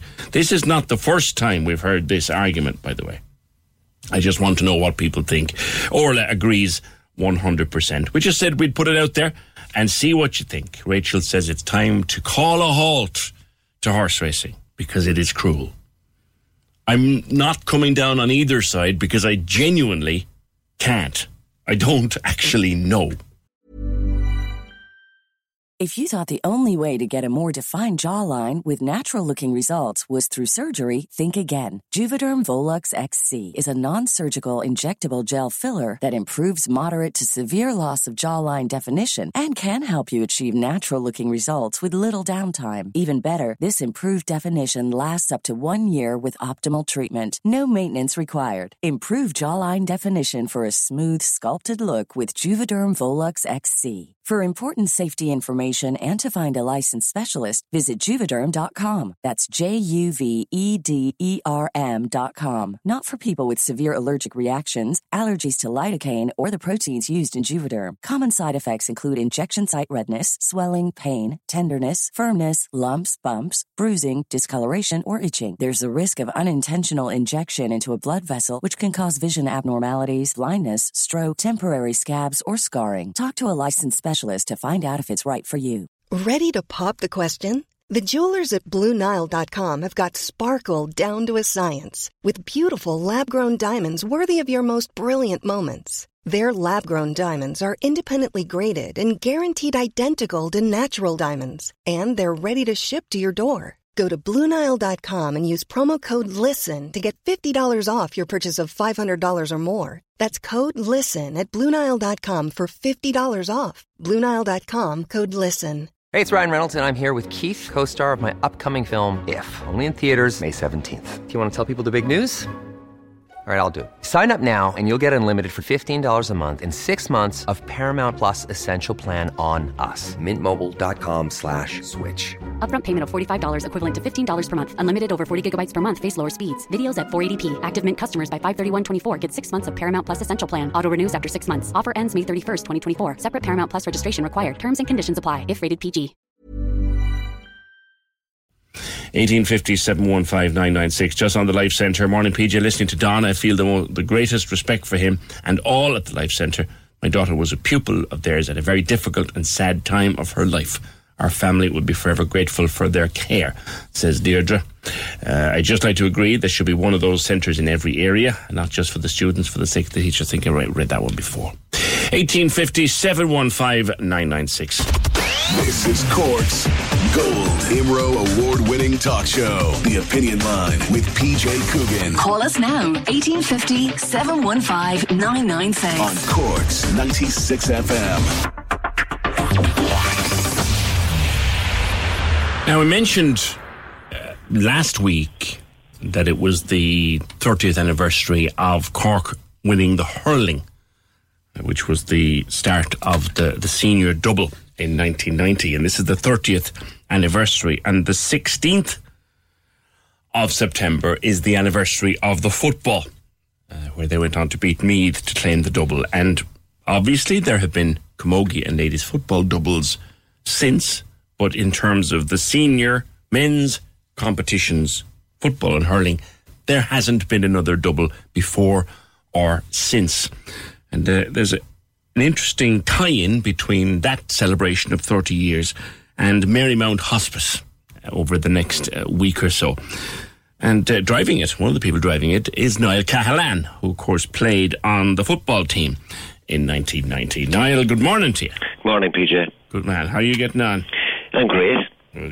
Happily, happily retired now, I suppose. Happily retired. No, no one ever happily retires. We all want to keep going forever, but there becomes a time when you you just fall off that merry-go-round and you don't you're not fast enough to get back on it again. There's been some events happening in within the limitations, I suppose, to, to mark the 30 years. I, I, suspect that if we hadn't this blasted pandemic, we'd have an awful lot more going on. The, but what's the tie-in with Marymount? The the likelihood is there'd be an awful lot more going on, um, and I suppose you know, I I only you know I only got on this bus after it starting with the the lads. I suppose it, this whole thing was kind of a brainchild of of James O'Connor, who would be cost plus ties Derek McCarthy of McCarthy Meats, and my own son Connor, uh, who kind of recently, I'd say, said, "Hang on, lads, you know, you're 30 years ago, Cork won a double." I can remember when we came back on that Monday night to Cork, and the hurlers joined us. Uh, I think there was talks that there was probably over 100,000 people in Cork that night. Um, you know, which was huge. Never been done since. Maybe it won't be done in our time again. And you would like yeah, there's the thing. Are you surprised it has never been done since? Uh, the likelihood is is the, uh, the realistically you, you have probably two counties that could do it. Um, uh, one being Cork and probably the other being Dublin. You know what I mean because of their their population and and, and, and everything else. Um, will it happen in our lifetime again? The likelihood, I don't think it will. You know, now Cork had a chance. If you remember, was that in 1999 that they went to both finals again? Yes, yes. Uh, the, the the the the hurlers won and footballers uh, lost out. Um, you know, which kind of was as close as, as, as anyone has come since. I think to get to get one now would be great. Absolutely, absolutely. And like you look at Things have fallen back a bit, Niall. You know. uh, a small bit, and and and, and I've no doubt that you know they, they, that that that whole thing will come again, whether whether or not it will come uh, in in the form of a double. But I think our hurlers or footballers, you know what I mean, they're. Give it a little small little bit of time, and I think they're they're they're not going to be far away. But whether it will then ever again come in the form of a of, of a double, I'm not too sure. And then you have like you know, um, um, um, Teddy McCarthy won in millions that that you, we will never again see um, a dual star uh, that will play into All Ireland finals. That- and I might say win one. that's, a, that's that's that'll never be done again. Never, ever. You know that is, and, and they're encouraging that you just can't do it now with the the, the, the, the, the, the load that's on players. Yeah. Okay. Let's talk about Mary. But I suppose the, the, the, the Marymount thing then came that the, the, the three boys kind of mooted this, and all of a sudden, you know what I mean? What do you do? You know, realistically, you, you, you try and tie up with a, a, a charity or whatever. Um, and I suppose we they tied up with with with, with Marymount because you know over the years there would be a, a connection with Marymount. Um, you know what I mean? You'd you'd have um, you know Lord of Mercy and John Kerins. Um, You know passed away um, uh, quite young. Uh, left uh, a wife and kids after him. You had Kieran O'Connor most recently. Um, you know other playing colleagues of, of that time and since have have um, you take Kevin Hennessy have have battled uh, over a number of years with with with with cancer and associated kind of you know things, um, and then I suppose we'd have had our our team doctor of of all those years, um, Con Murphy, who was uh, very much a part of the whole. Um, uh, set up and, and still is. Uh, and Con's sister then Mary would be um, a consultant uh, in Marymount. Uh, the hurlers earlier on this year had a a fundraiser where they, they raised funds for Marymount and, and the likes of Marymount in these places. And look, I've been out there myself with visiting relations and visiting friends and what have you. It's it's uh, they're, they're, There's, there's not a family, I'd say, in Cork that hasn't been touched Yes. by it at some stage. So, And, so uh, what's happening on the 16th? On the 16th, I suppose what we're encouraging at this stage now is that on the 16th of of um, of um, of September, uh, we're encouraging that that Cork, where you are in Cork, whether you're involved with a secondary school, a national school, whether you're in your workplace, whether it is your home, whatever, um, that Cork is going right on that day. Um, and uh, then you donate to um, Marymount Hospice. It's Wednesday week. Which is Wednesday week. Um, because of the, whole goings on and the comings and trottings and shenanigans, we can't run a function. We can't run. You know what I mean? Uh, we would probably love to have um, to to run a function in conjunction with it uh, that would give us access to to raising more funds. Uh, but we're not afforded that because of of, of uh, restrictions. So there's a there's a, an idonate.ie page. There's a I donate, yeah, IE, um, I donate dot IE, and um, it is uh, Cork goes red. Yeah, go red for Cork. You know, uh, there is also um, you can you can donate through text. Uh, which is ring fenced to four euros, and you can do- donate to uh, fifty three double O um, uh, to Marymount as well. Very good. Um, and hopefully we will, you know, the Marymounts of this world and all these, you know, uh, they have been completely affected as well. Um, you can and restricted in their fundraising. Um, so, like, uh, they're there's probably a big hole in their in their accounts and their fundraising accounts as well. So if if if we can do something. Yeah, and just Uh, there's some suggestions. I can just wear red on the day. Donate, obviously, seventy-five percent going to Marymount, and twenty-five to the GAA. Yes. Get your school group or your Zoom meeting. Share Absolutely. photos, and you're looking for people. I think who were at the matches in 1990. Yes, um, we will hopefully on that day um, uh, stream a lot of interviews and things like that, um, and that people will be able to um, uh, go in online and you know what I mean, different interviews, different podcasts over the next number of weeks. You know what I mean, um, and. Uh, you know the awareness of of Marymount, the donations, uh, and um, they certainly will be appreciated. And hopefully that we can make this uh, uh, a very worthwhile Okay, well, we'll uh, certainly venture. we'll certainly mention it again. You know, along the way. uh, it's for a, a great cause. There is no doubt about it. And as you said earlier yourself, there's probably not a family in this county that haven't, some way or other, have had an association with it. Um, and as I say, if, if uh, the boys now, James and, and Derek and, and Connor, uh, you know, they started this off.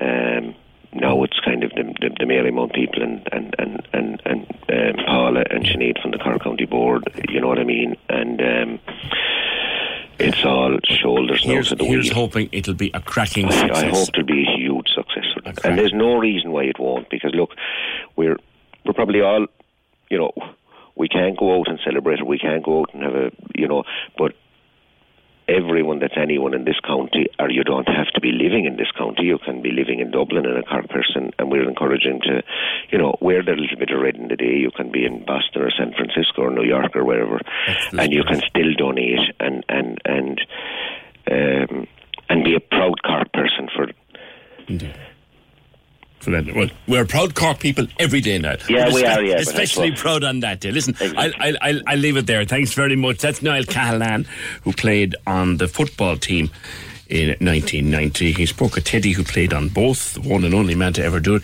Someone saying Tip and Cork have both won the men's double twice. That might have been in the minor.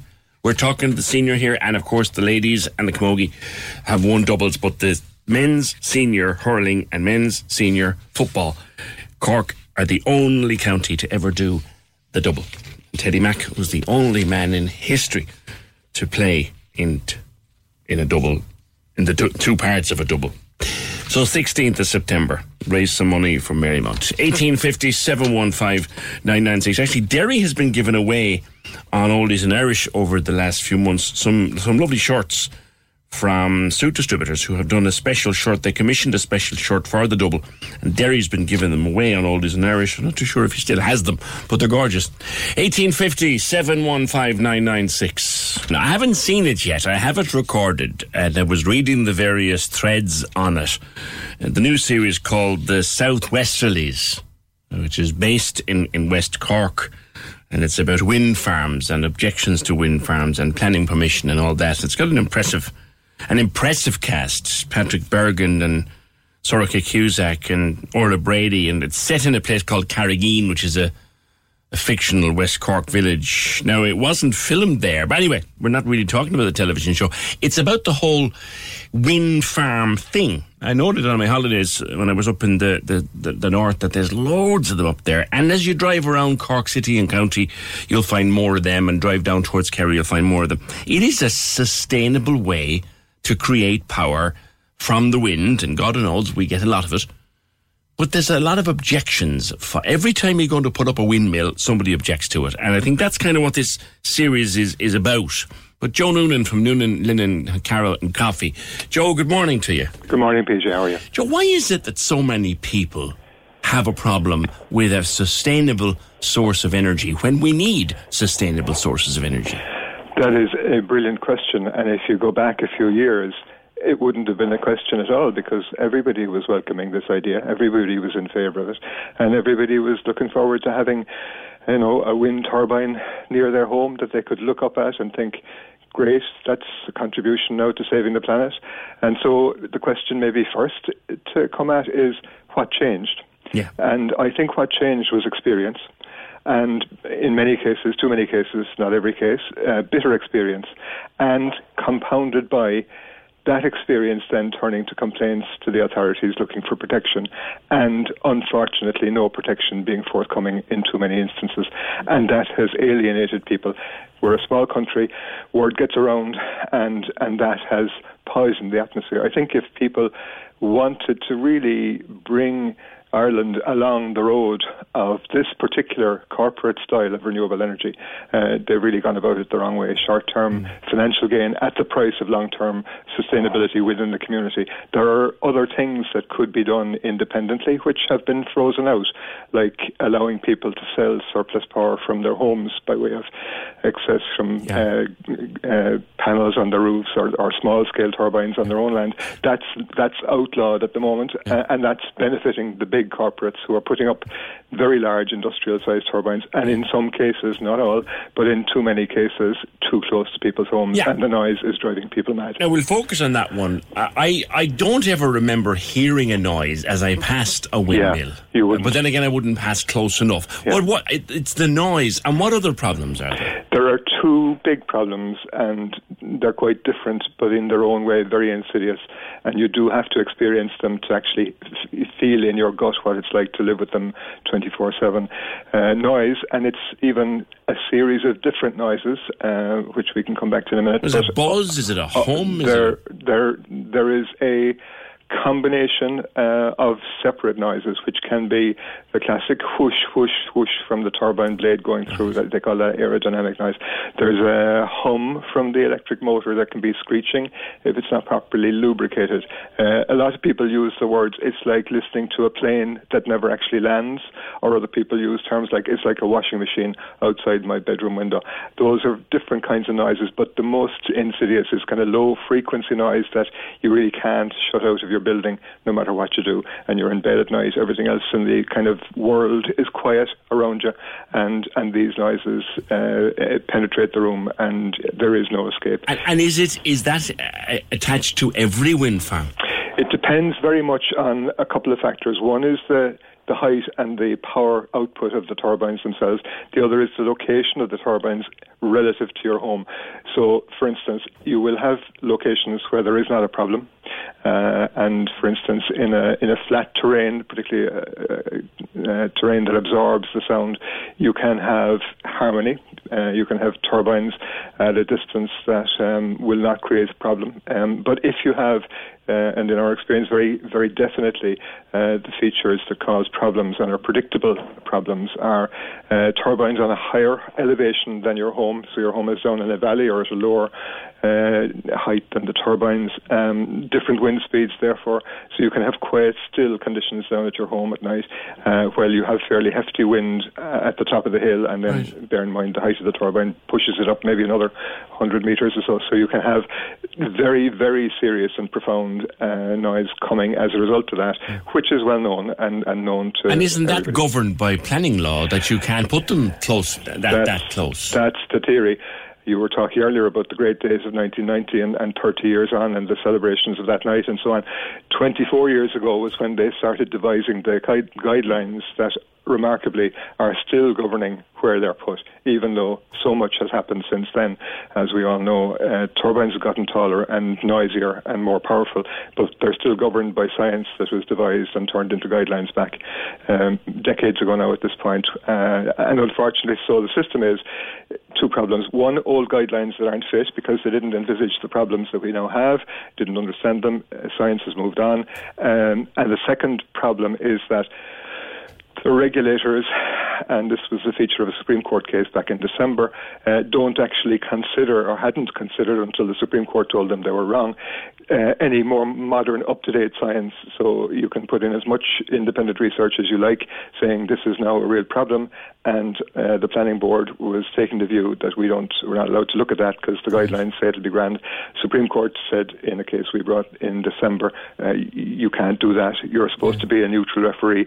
People will have to live with the consequences of your decisions for years. They have to be given a fair shake. You can't not look at the material they give you. Uh, and so that hopefully will bring about a change. But that change hasn't been seen yet, really. Can we put them harmlessly up a mountain? Joe? Because this, I, the, I know there's two down near me down in Ringaskiddy. There's two huge yeah, ones down there. Yeah, they're a good example of, a, of a good, I'd say, well planned pair of turbines. And one of the unique features about those turbines is they're built of uh, concrete towers. They're not built on metal towers.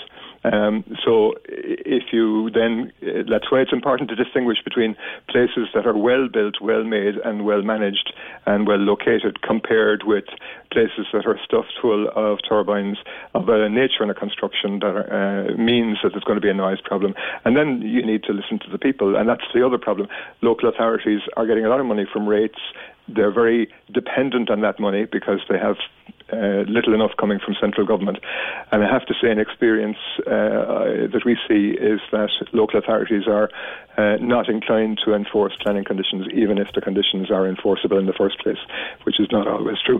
So you have a combination of conflicting interests going around here, and the small uh, voice out in the countryside uh, is being uh, is being left uh, outside the door. All right, and and you speak, of course, as a, a pretty committed environmentalist yourself, Joe. Well, my main commitment, I suppose, is to the law and making sure people's rights are respected, and, and that's unfortunately in too many cases at the moment uh, forcing people to go to court, and the courts are recognising that this is a real issue. All right, listen, we'll catch up again, no doubt, sometime. Thank you very much. That's Joe Noonan from Noonan Linehan Carroll Coffey. They're propping up all over the country, more and more of them. And I guess unless you have to live near one, you don't realise that they're not as lovely as you might think. The Opinion Line with PJ Coogan on Cork's 96 FM. Yeah, coming up, a book that is so frightening, you actually don't realize how frightening it is until you're told that it's 100% true. It's a story of gangland, murder, and mayhem and drugs, and it's all true. It's coming up in just a moment. Tom says there are objections to things since the beginning of time. Without them, the world would be running so smoothly we wouldn't know how to live. If you watch TV, listen to the radio, read the internet, it's all objections. It's only natural that you'll get objections to this too, but it seems to have caught the media attention. Well, you know, Tom, as I drove around on my holidays, there's a particular place you'll see them up in the north. When you drive from Coleraine to Derry, there's a long straight stretch of road there, and there are dozens of these things there. I was just remarking, they look lovely in the summer sunshine going around and around and around, but I hate to be living near them. It can't be, it just can't be easy uh, to to live near them. On the subject of Cork and the double, 30 years ago, if we could get Neffet, Frank says, to lock down Dublin, Kilkenny, Kerry, and Limerick, then we could do the double again. Nice idea. Nice idea. Plus the, the shirt for the 16th September for the double. Where can they be purchased? The, the special shorts are at Suit Distributors. Um, you'll find that they commissioned a special shirt for them. Uh, Derry was given away on Oldest and Irish during the summer. That's why I said I'd give it a mention. 1850 715 996. Text to WhatsApp 083 396 96 96. And the email for the show, opinion at 96fm ie. I'm joined by Nicola Tallant, who is well known to readers of the Sunday World, and she's written a new book called The Witness, which is the true story of gangland murder in Ireland and how Joey the Lips O'Callaghan shattered the underworld code. And it's getting rave reviews uh, everywhere that, that that you read about it. And uh, Nicola, good morning. Good morning. Congratulations on the book. Um, I think the most frightening element of it is that it reads like a novel and yet it's completely true. That's the scary bit, and that it's based in, in this country. Tell us who Joey O'Callaghan is. Now, that's not his name anymore. He lives under a new name now. But who is he? Who was he? Yeah, Joey O'Callaghan was a, a young man who grew up in Ballymun in Dublin, um, in the grip at the time of, of a heroin epidemic. Um, he and his family moved out to Blanchardstown after his mother had worked three different jobs to try and save the money so she could move the family in hope, in the hope that they'd get a better chance in life than than living in in the in the towers in Ballymun. And unfortunately, that move led to sort of a cataclysmic uh, sequence of events for Joey. He initially befriended a, a chap across the road who was a younger brother of, uh, if you remember, the, the gang known as the Westies, who were two of the most notorious drug dealers um, ever, really, even even to date. And it was a younger brother of, of one of those, and he sort of like the mother nearly kind of brought the family from the frying pan into the fire, really, where, where she thought she was bringing them to safety. Mm. They ended up in more danger. In an effort to kind of keep him away from that house, she allowed him to take a job on a milk float. Um, at the time, the, the milk drivers used to go around in the evenings and collect money, and you'd often see kids on the back of the. Uh, I'm sure it was the same in Cork. It, you'd see the kids on the back of the um, of the floats, and they'd go in and collect the money, and get a bit of pocket money for it. So she allowed Joey get a job on on one of these, and to try and keep him out of trouble.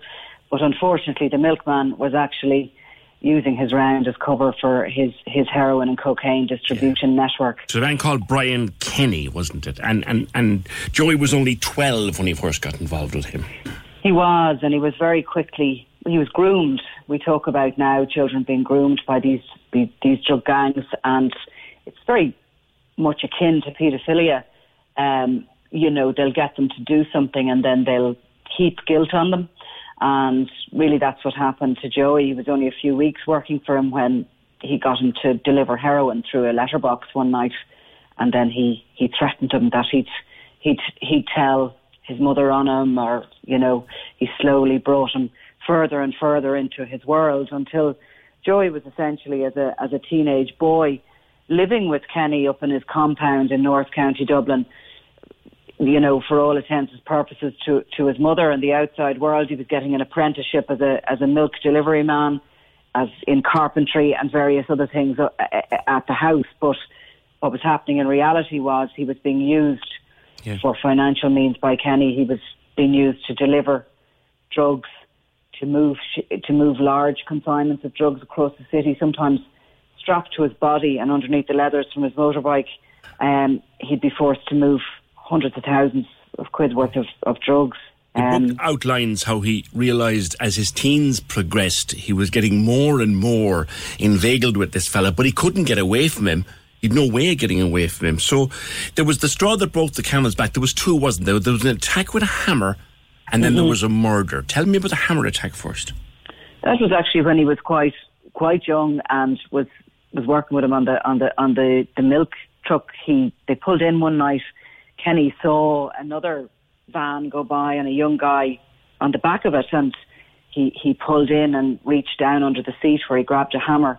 And in the darkness, Joey heard him grab the the young guy, only about the same age as him, and he dragged him into a garden over a wall and started beating him basically to pulp. He heard the hammer go down. He heard the bones break, the screams, and he was terrorized. And actually, many, many years later, when Joey would get the help he needed for his mental health issues in, in the Priory Clinic in the UK, they would identify that moment, that attack, as being what triggered his post traumatic stress disorder.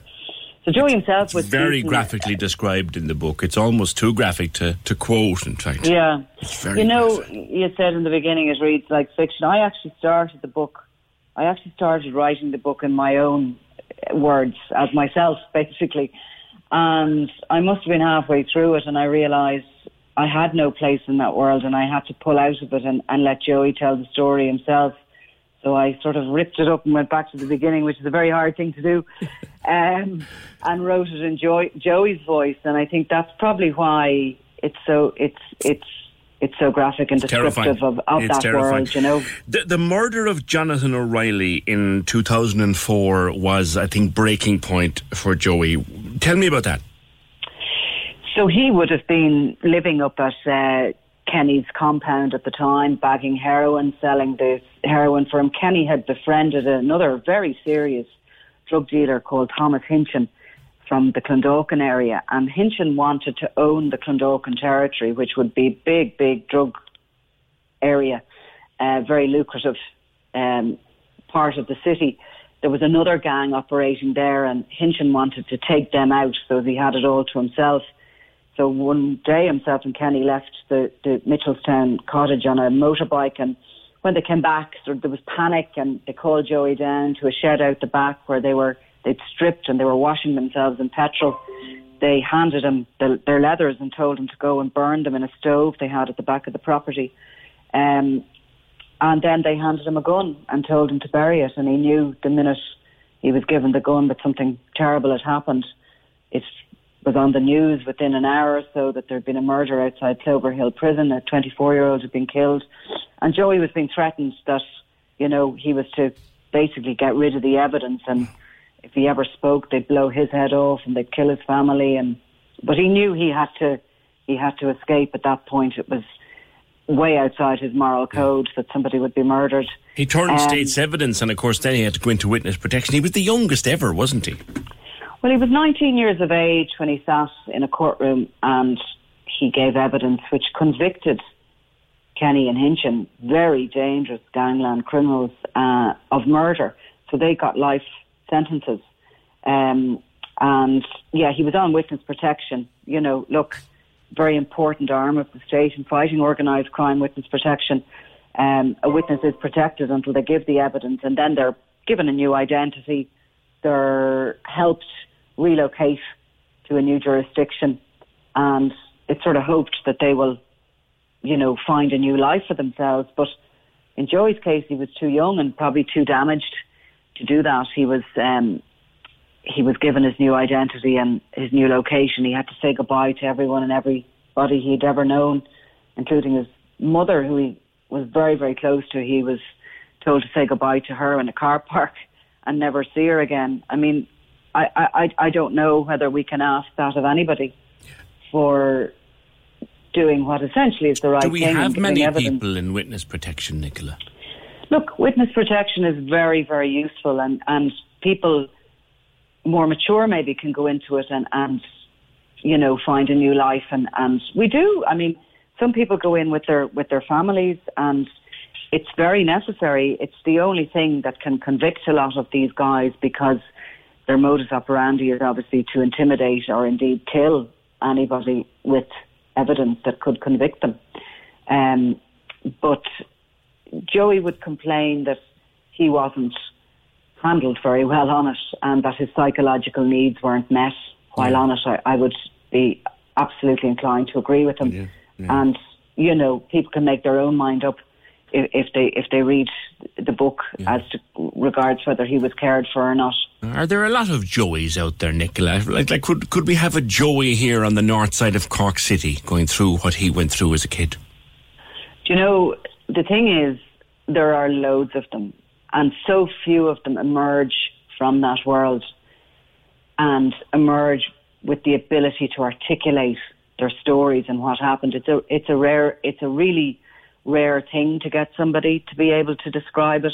I mean, look, that's pretty much why I did the book. I, I'm lazy as regards these things called books. I've enough in my own job in, in journalism to keep me busy, as you can imagine. But um, I just felt this really was one of those stories so worth telling. You meet lots of people along the way in, in my job. You meet the good and the bad, and there's lots of good people in that world who are just lost and they can't find their way out and they trapped. I suspect. They are. They don't know how to look for help or where to look for it. There's fear everywhere. It's ru- ruled by fear. Yeah. And, you know, I think hopefully that maybe his story will show that there is a way out. You know, it's not perfect, Mm. but there there is a way. And, and you know, if if the system helps you, you, you know, there, there's a way, there's a way out of it. And also, I think really everybody needs somebody there that, you know, in Joey's case, he had his mother. She was always there, always ready to, you know, no matter when he emerged from it, she was there to take to, to to take him back and to support him in any way she could. And I think some kids don't have that, but if they just had an adult that was constantly, you know, telling them that they were there. One, good adult. I Well, suppose that's it. As a parent, it's it's it's a salutary lesson to those of us who are parents to keep an eye on the people that our teenagers are associating with. Be oh, aware. Oh, look, absolutely, absolutely. I don't know the answer to how you keep kids away from it if they if they've started to gravitate towards it, but you know, you sort of look when you're younger, you make stupid decisions, don't you? It's not kind of like when you're older, looking back. I mean, I look back on some of the things I did in my teenage years, and I just terrorizes me that I thought it was a good idea at the time. Our brains aren't fully developed until we're we're we're older. You know that we don't make these stupid rash decisions to get involved in things, and it can literally just be a moment that somebody just does one thing, and all of a sudden they feel that that's how their life is, their life's path has gone. That they they have to go down this road. I strongly suspect that one or two parents might read this book over the next week or two here in Cork and think of their own youngster and hopefully avoid someone becoming the next Joey. Um, you you obviously met him and spoken to him and, and all of that. What's he like? What kind of a and what, what age is he now, Nicola? He's 35. He's a really good person, actually, Joey. He really is inherently a good person, and I think that's why he did the right thing, which was to come forward and give another family solace in their grief. You know, he didn't know the O'Reilly family at the time, but he was just so horrified by the murder of a young man, a 24 year old, you know, in his car. Jonathan O'Reilly was a, the murder victim in this case was a, a father, you know, a young father, and he had his whole life ahead of him. And I think it's just a measure of what Joey's like to, Mm. to realise that he, he felt that that family needed justice even though he didn't know them. He he was Um, risking his own life to do it. I met Joey long time ago when I was writing about the witness protection program, and I knew he had been the youngest person signed up to that program. And I wondered, I knew he'd given his evidence in 2005. I wondered where he was and how he'd got on, and I sort of reached out maybe to try and talk to people who knew him rather than him. And I, I got, I found his mother, and um, you know, she told me that Joey wasn't in such a good place at that time, and I tried to meet him on a number of occasions, and he he wasn't, you know, he wasn't ready. But when we eventually did meet, he was in a really bad way. He was really suffering. He was very very frightened. He um he needed he needed help with his He- he's, te- anxiety. he's terrified now, of course, that Brian Kenny will will be getting out of prison soon. Well, listen, like the thing is that Joey has served each day of that life sentence with them, albeit that he has been able to open the front door and go out. He's, he has really, Brian Kenny terrorised him in a lot of ways, and, and you know, there's details in the book of the abuse that he suffered at Kenny's hands. So he, Kenny has actually just been granted a parole in that he's moved, been moved to an open prison, and he would be likely to be released in the next maybe two years. He has enjoyed 14 day releases over his time in prison where he's been able to spend time with his family and for family celebrations. Joey would argue that he hasn't been able to, to do the same. Um, and yes, the threat is always there that they will retaliate for what's seen as the breaking of the gangland code of Omerta, um, that they will blame, and obviously they will blame Joey for being locked up for so long. And they Nicola, will- does the system afford him, the system that he assisted to convict these thugs, does the system afford him any assistance now? Well, Joey is is is living outside the jurisdiction now, and he has um, protection now. But there was a long fight to get that. Yeah. But he lives with, you know, he wears a bulletproof vest wherever he goes. He would be very, very careful. Uh, he's his he's his first line of defence. There's no doubt about that. Because no matter what protections you have in place, you do have to live a clean life where you're aware of your surroundings and what's going on. You can't let yourself get involved in situations that could, you know, that your defences would be down. But he has he has uh, alarm systems that are connected to emergency response units, and he's everything, I suppose, that can be provided. But he has to have his own wit more than anything else, and, That's an and awful way to have to live, isn't it? yeah, and yeah, it is, and he has got used to it, and um, that's the way he, he does live. But nonetheless, he, he hopes to, while he is fearful of his future, he just seems to have the ability, and maybe people who've been through such trauma have to learn how to do it. But he seems to live one day at a time and uh, enjoy each day. Clearly, clearly, clearly a man of great courage. Indeed. And, you know, he did it for everyone. He did it for us all, really, because witness protection is is a state-run, state-funded, paid for by the taxpayer. We we actually, as a society, have the witness protection, so we as a society can stand shoulder to shoulder with people who are brave enough to stand up in court and be witnesses, give evidence. That's why it's there. So. Okay.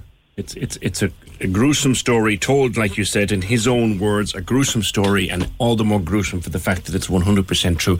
Nicola, thank you very much. That's Nicola Tallant from the Sunday World. Her new book is called The Witness: The Story of Joey the Lips O'Callaghan. Eighteen fifty seven one five nine nine six. There's a traffic problem on Carr's Hill, a major traffic problem, we think, on Carr's Hill. Ken Perrott is there. There's a vehicle broken down on Carr's Hill. It's actually a car transporter truck. Um, it's where Carr's Hill breaks into two lanes. It's blocking up one of the lanes, but it's just as you round the corner, just beyond the Shannon Park roundabout, heading towards the city centre. That'll cause mayhem. Thanks, Ken. This is Cork's Gold IMRO award winning talk show, The Opinion Line with PJ Coogan. Call us now, 1850 715 996. On Cork's 96 FM. Yeah, that's a, a, fairly gruesome story. Uh, Dee, uh, Dee says, listening to Nicola talking about the book wouldn't be a great book for first years and definitely a Christmas book for my family. Great variety of topics today, as always. Thanks, Dee. A Christmas book. Somehow can't imagine reading this book under the Christmas tree. Mind you, we, we, we may not have a whole load of other things to do at Christmas other than read books and watch telly the way we're going. So you never know. Might be an idea. Yeah, if your family is The Sopranos, you might like that book as a family. Anyway, you know, 1850 715 996. Rachel was on with me in the second hour of the show today about horse racing, and she feels as strongly about horse racing as some people feel about greyhound racing, and she feels it should be banned. That using horses to race to make money for people is wrong. And she feels it's cruel and it should be wound up and wrapped up. Jamie, good morning. Hello? You're a jockey. Um, yeah, I am. Yeah, well, I used to be, but um, I, I I've been through it, like you know, and um, I've been through it all. I've seen it with my own two eyes. I could tell you, PJ, that woman is totally in a different planet because the only reason why I say that is because I've seen it with my own two eyes in these racing yards. Right. These race horses are treated actually better than humans at times, you know. You know, you see it on telly, they're jumping, they're getting whipped. But these horses are trained to do that. They're born to do that, you know. So, um, you know, I know so, sometimes they, they get fatally injured, but behind all the scenes, behind all the races, the way they're look, the horses are looked after are from are ten out of ten. Like, and this woman does not see that because I've seen, I've been in a good couple of racing yards, and to take nothing away f- from what she said. Mm. You know, she, she, she posted a video on her Facebook of a horse um, being pulled out into a parade ring and clearly not wanting to be there, and wasn't being treated very kindly now, to say the least. And and you know her views are, and I guess a lot of people would have said similar to yourself that the horses are looked after better than humans. They might have said that about greyhound racing too a couple of years ago, but now we know that not to be the case. Yeah, exactly as I said, I've seen it with my own two eyes. I've been in France, been in England, I've been in Ireland, and I've been in a couple of stables. Look, if, if you want to put it this way, PJ, we all like like we all get hurt and if we get injuries, people, you know, whatever. But I think she's just living on a different planet altogether. As I said, I've experienced the whole lot myself. Um, it, it, it's our own opinion. Yeah. But if you get hurt playing another sport, if you get hurt playing hurling or football or rugby or running or whatever, you had a choice to take part. The horse doesn't. Yeah, but you see, the minute the racehorse is born, like they're a foal, and then you know they're they're born, they are born, Into you know, it, to yeah. race. They're, they're like. Well, I think Rachel's belief is that that's inherently cruel. That to actually breed them to race to make money for people is well, inherently I, cruel. I disagree. I disagree with that because you see, there's two seasons. You would have your flat season and you would have your jump season, right? Yeah. And then when the flat season's on, the horses go out on holidays, like out to grass. They get about two or three months holidays, and they be out in the field for two or three months at grass. So it's kind of like ourselves. We, we, we kind of get, I don't know, is it four weeks off a year? To mm. say the horses probably get about two or three months a year off. You know, if if it's either the flat or the jump horses, you know, they they get holidays like ourselves, and they're just out in the field for two or three months, enjoying enjoying themselves, and then they're brought back into work. Sure, if you put eh, like if you put it this way, what about the horses 30, 40, 50 years ago when they were out plowing, plowing fields for twelve hours a day? Sure, that's way worse. You know what I'm saying? Yeah. You know, if you want to like if you want to put it that way, like, uh, But they were farming. You're right. They were they were they were pulling plows Yeah. to to propagate crops that we needed for food. So effectively, that labour was necessary. Yes, but they were probably doing it for 12 hours a day, like, you know, especially in the summertime. Like, they were out all day pulling and pulling and pulling. Yeah. The- these horses are only, they might, one, well, the, you know, a race could be over in four minutes. I, I know, I know there could be some fatalities when they jump hurdles or fences or even on the flat, but behind behind all the scenes when they're at home before they go to the races, they're 10 out of 10 treated. If there's something wrong, they, ring, they bring in the vet straight away. I, I just think, you know, You wouldn't agree. I, I, I totally disagree because the only reason why I'm ringing and saying because I've seen it with my own two eyes, like, you know. All right. Good to talk to you, Jamie. Thank you very much for that. That's Jamie Hayes. He's a jockey. And he said there's no way that you should be banning horse racing because they're better treated than the humans. Thanks, Jamie. 1850 715 996. Little bit of breaking news. Uh, the so called wet pubs. This is emerging, we think, from Cabinet or wherever it's emerging. Wet pubs will reopen subject to local conditions. In other words, they may not reopen everywhere. Subject to local conditions on the 21st of September, which is Monday week, is it? Is it mon- Monday week? I think, yes. The 21st of September, Monday week, subject to terms and conditions. That's been decided, we believe, this morning. I just mentioned those shirts uh, that Derry was giving out during the summer to mark the Cork Double. These are from Suit Distributors. The lads have been on to me uh, to ask me to mention that the Cork Double shirt is on sale at their shop in Ballycurreen. And for the next two weeks, uh, Marymount will get a donation of 10 euro from the sale of every shirt, and so will Cork GAA. So good on him. Suit Distributors in Ballycurreen. 1850 715 996. We mentioned the pubs opening on the 21st of September, which, by the way, someone reminds me is the International Day of Peace. Take from it what you will.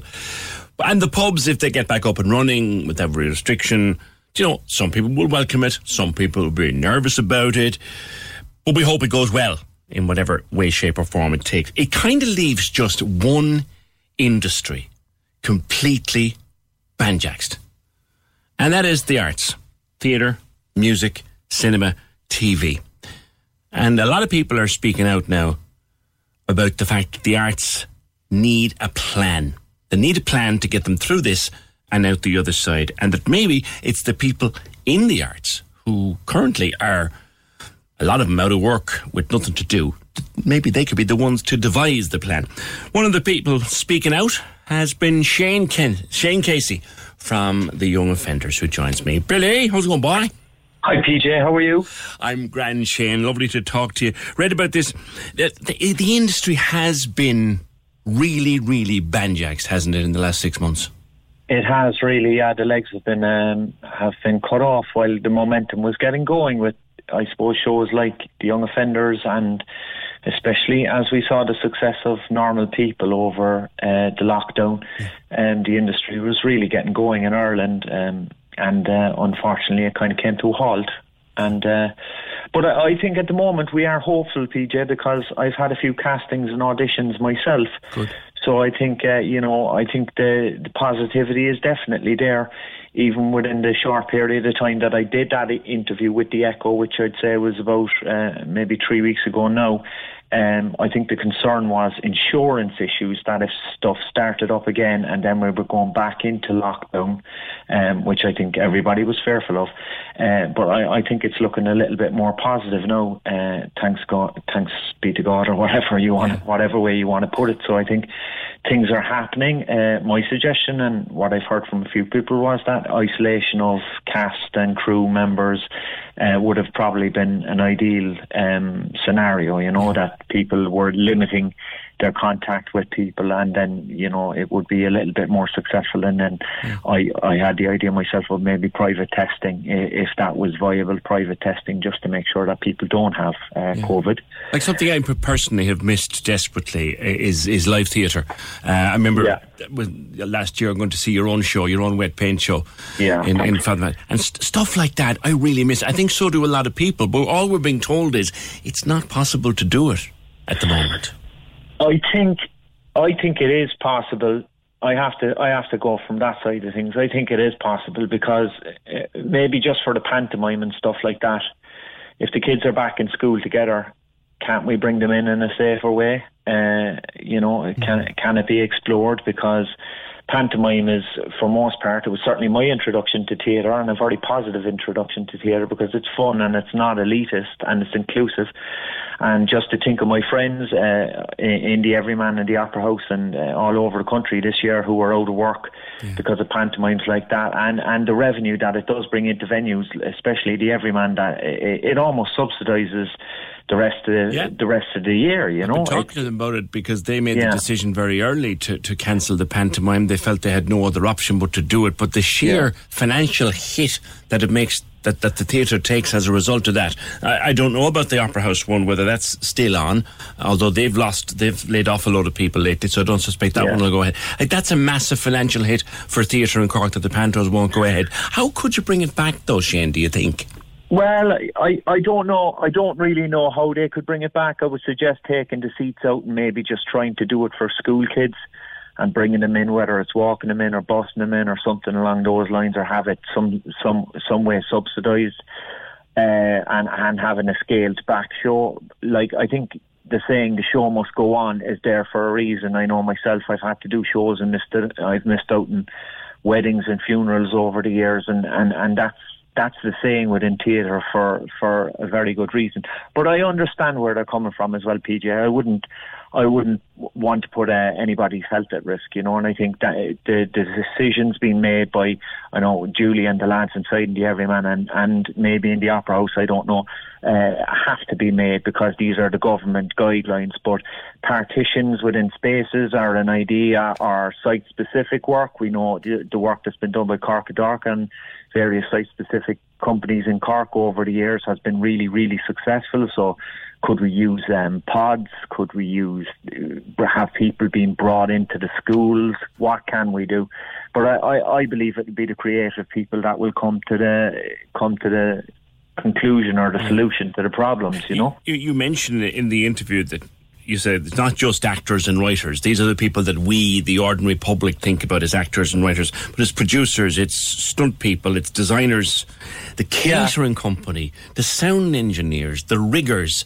There's thousands of people affected here. Yeah, that you don't see the money that it brings in to the country when, they, especially within the film industry, well, theatre as well.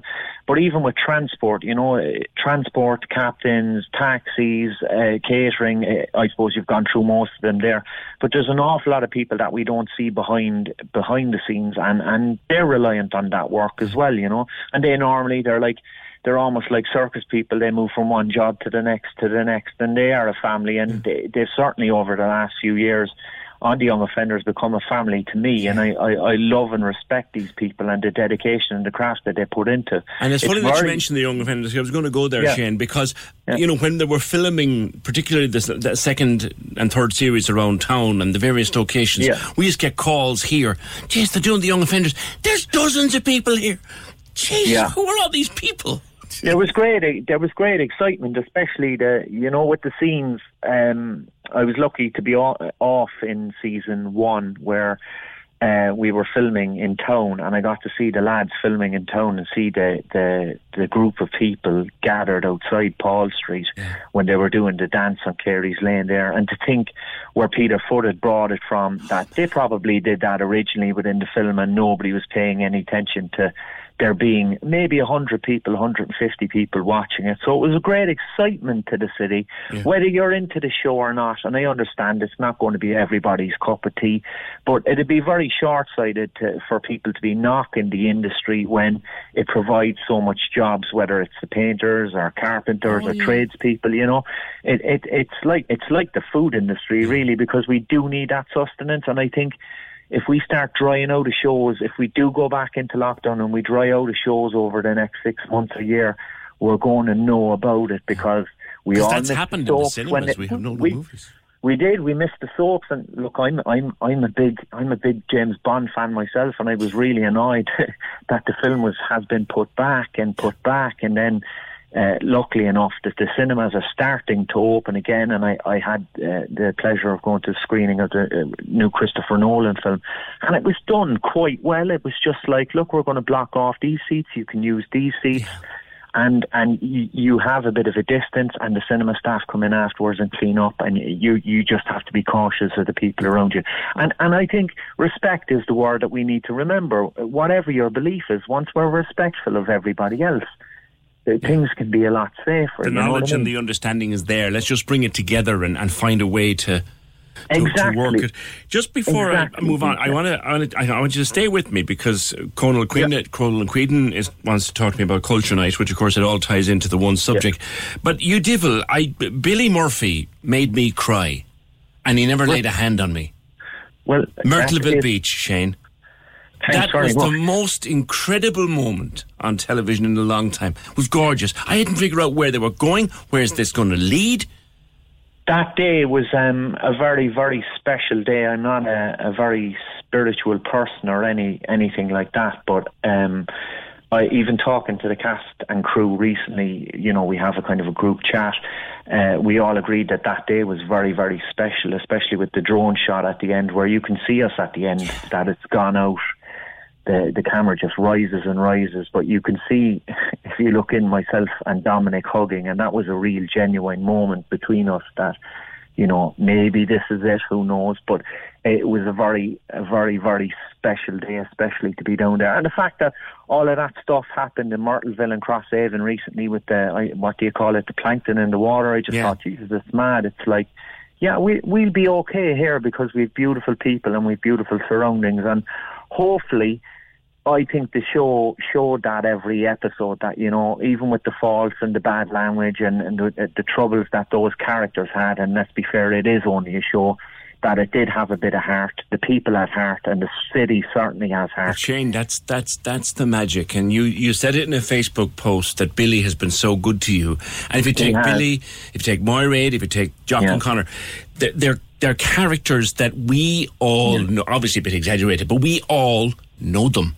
We did, yeah. I we remember all going. know someone like that. Yeah, we there was a couple of scary characters around in Cork in the eighties and the early nineties. I'm sure a lot of people remembered when there was a thing of people being thrown into the fountain and thrown into the pond up in up in uh, Fitzgerald's Park. And uh, I I remember being in Mandy's years ago and.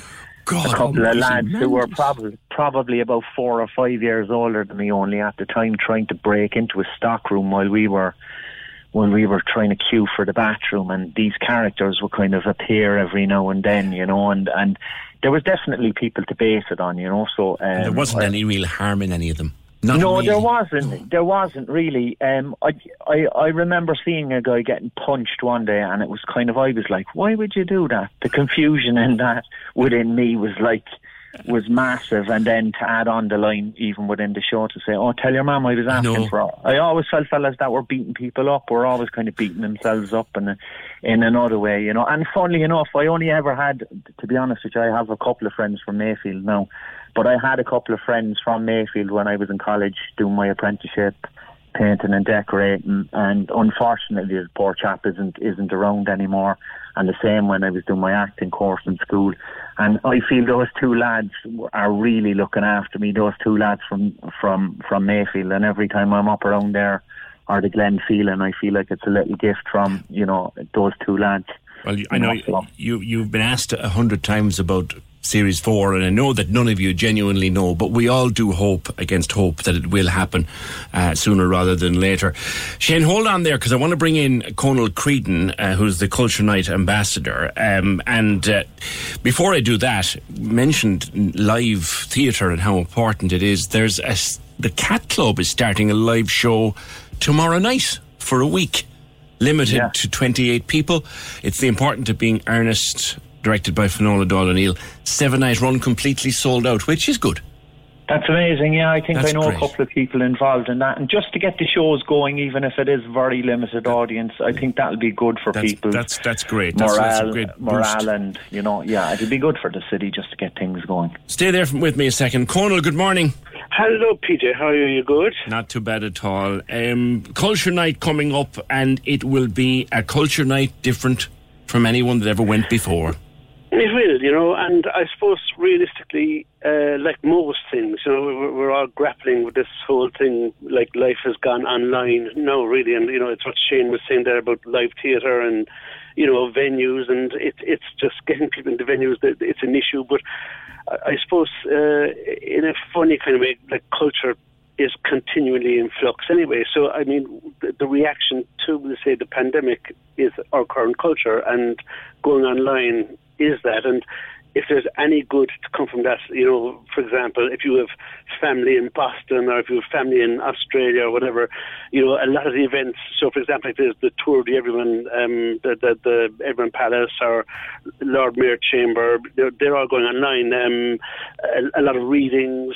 Um, Blackrock Castle, so you can just you know phone your friend or your your, your son or your daughter and just say you know you can you know now visit Cork online for Culture Night, and that is I suppose if you want to look for like a you know a bit of a lining in a cloud, that that's one of the good aspects of this, right? But realistically, I think uh, the magic of families, mammies and daddies and babies around the town on, on Culture Night, it won't be that this year. But there are a lot of venues open, and um, but it's that massive, I suppose, crowding of the streets that, that really won't be there this year. You know. Which we'll, which we'll miss, and we miss desperately. And Hugely, and- yeah. because uh, you know it was my favourite. uh, Well, I favourite had to say it was certainly a highlight of my year because I still I remember before Culture Night when they were talking about it being an event way back a few years back. Uh, there was a sense of yeah, but you know. Can we just let people into the market this time of night? And it was amazing how the democracy, I suppose, of the whole thing of particularly the family things of mummies and daddies and babies out at 10 o'clock at night actually made it such a sweet city to walk around, you know, and, um, um, you know, um, it, it was very special, and it still is, and I think it's important to keep it alive. And there are enough events. There's a huge number of events, a huge Yeah. number of events, and and But, but, the, but the outdoor ones that you can go to actually come into town, like I, I, there- there's something on in Latitude, and um, but I know the Waterworks is open this year, and um, of course then there's the whole Kaught at the Kampus, um, you know, the, the that Elvera Butler album that was brought out 40 years ago. This year is being like toasted and hosted outside this, the library, and that's fairly magical because if you think about it, Casa Campus, that album, which is a punk album or a post-punk album, is 40 years old, like now, right? And I'm thinking, when I was 60, or when I was born, 40 years prior to that w- was the First World War. And I really can't see people like Finbarr Donnelly and these people I knew and know, like people like Keith and Ricky and Philip Buchanan and Gordy and all those people. Liam, don't I, I can't get my head around the fact that this is a 40 year time lapse because I still listen to that music and it's still current and See, isn't, isn't culture. that isn't that what we're talking about, Conal? You're going through the stuff there that's on, that's in the outdoors and in alternative ways, and it kind of brings in what you were saying too, Shane. Like people in the industry, Conal with his involvement, Shane, you with yours, everybody. The time now is pull everybody pull together and bring what you have to the table to try to make sure that this wonderful culture, a culture of culture that we have in this country, that's saved. Absolutely. Yeah, Well, you yeah, go first, Conal. Sorry, sorry uh, for cutting the co- cross you, Conal. I just uh, was thinking of my old mate there, Michael Sands, was telling me he he had a recording of The Cure, um, not the band, Your Play, and uh, he he he. He was recreating. Uh, he, Michael likes to go for a walk in the evenings, and he was recreating the following, following his nose scenario, where you're Holy describing your grandfather walking through the streets Out over for a a scove. scove, walking around the streets of Blackpool, and and even when you're bringing in the lads there now about Nun Attax, you know, it, Yeah. it's due to everybody trying to push the board out a little bit more and just trying to be creative. That it, that's what makes the ci- uh, city so great, you know. Can you imagine in this uh, world where we must now speak oh so carefully if someone launched a ban called Nun Attax in 2020? Well, they were yeah, well, you know, I suppose what I find interesting that back then, like as in when that band uh, and you know mean features and all that, that whole sort of I suppose culture of its time uh, would have been frowned upon. You know, like it, like kids in school, kids who went to Mayfield School, for example, like would be told you can't wear your you know your trousers that high and your your boots outside them, and you can't have your tight like or your you know your tie tied so tight and stuff, and uh, you know it's not anti-veneering and now it's sort of celebrated by the city. And I suppose that's the magic of culture, really. That often culture, as we know it, we don't see it until we're old. We, we grew up with it. But can I just say one thing, PJ? Because I know you're probably under pressure.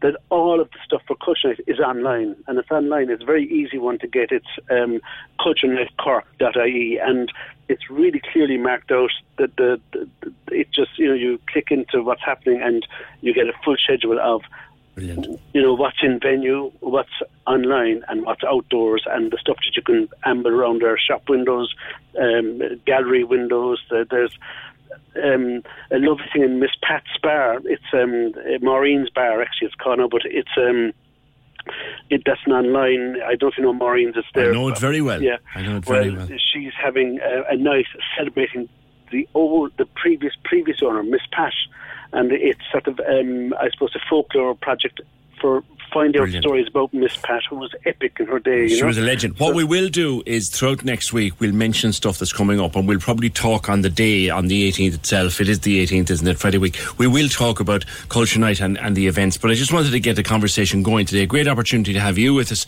And Shane. PJ, thanks and Jimmy very much. Conal. This is great. And thank, thank, thank you both, and we'll talk again. And Shane, uh, con- continued success to you and in, in everything that you do. And Thanks- please, thanks very much. Please pass So- on our thanks to the crew from the Young Offenders when you're talking to them for the great I will, of work course, and yeah. entertainment they do. Absolutely. Uh, I'd like to add to that too. I think that's brilliant. I think it's brilliant for the town, and you know, have people working at that level. You know, that level of, of professional work is And just so and of course. Demi's And- one of the family here now as well in 96 FM, so it all ties up nicely. Could I just say, PJ, that Yeah. sweet factory is back open again. If someone would run up and get me some clover off there, I'd pick them up off them when I'm down during the week. There's a cue. Shane, talk again to you, mate. And Conal Creedon, thank you very much. And what a lovely, bright way to end the show today.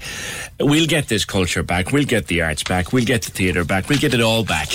If we can get rid of this blasted COVID, work around it. There's a story breaking that uh, Dublin and Limerick are on the knife edge of more restrictions. Oh, well.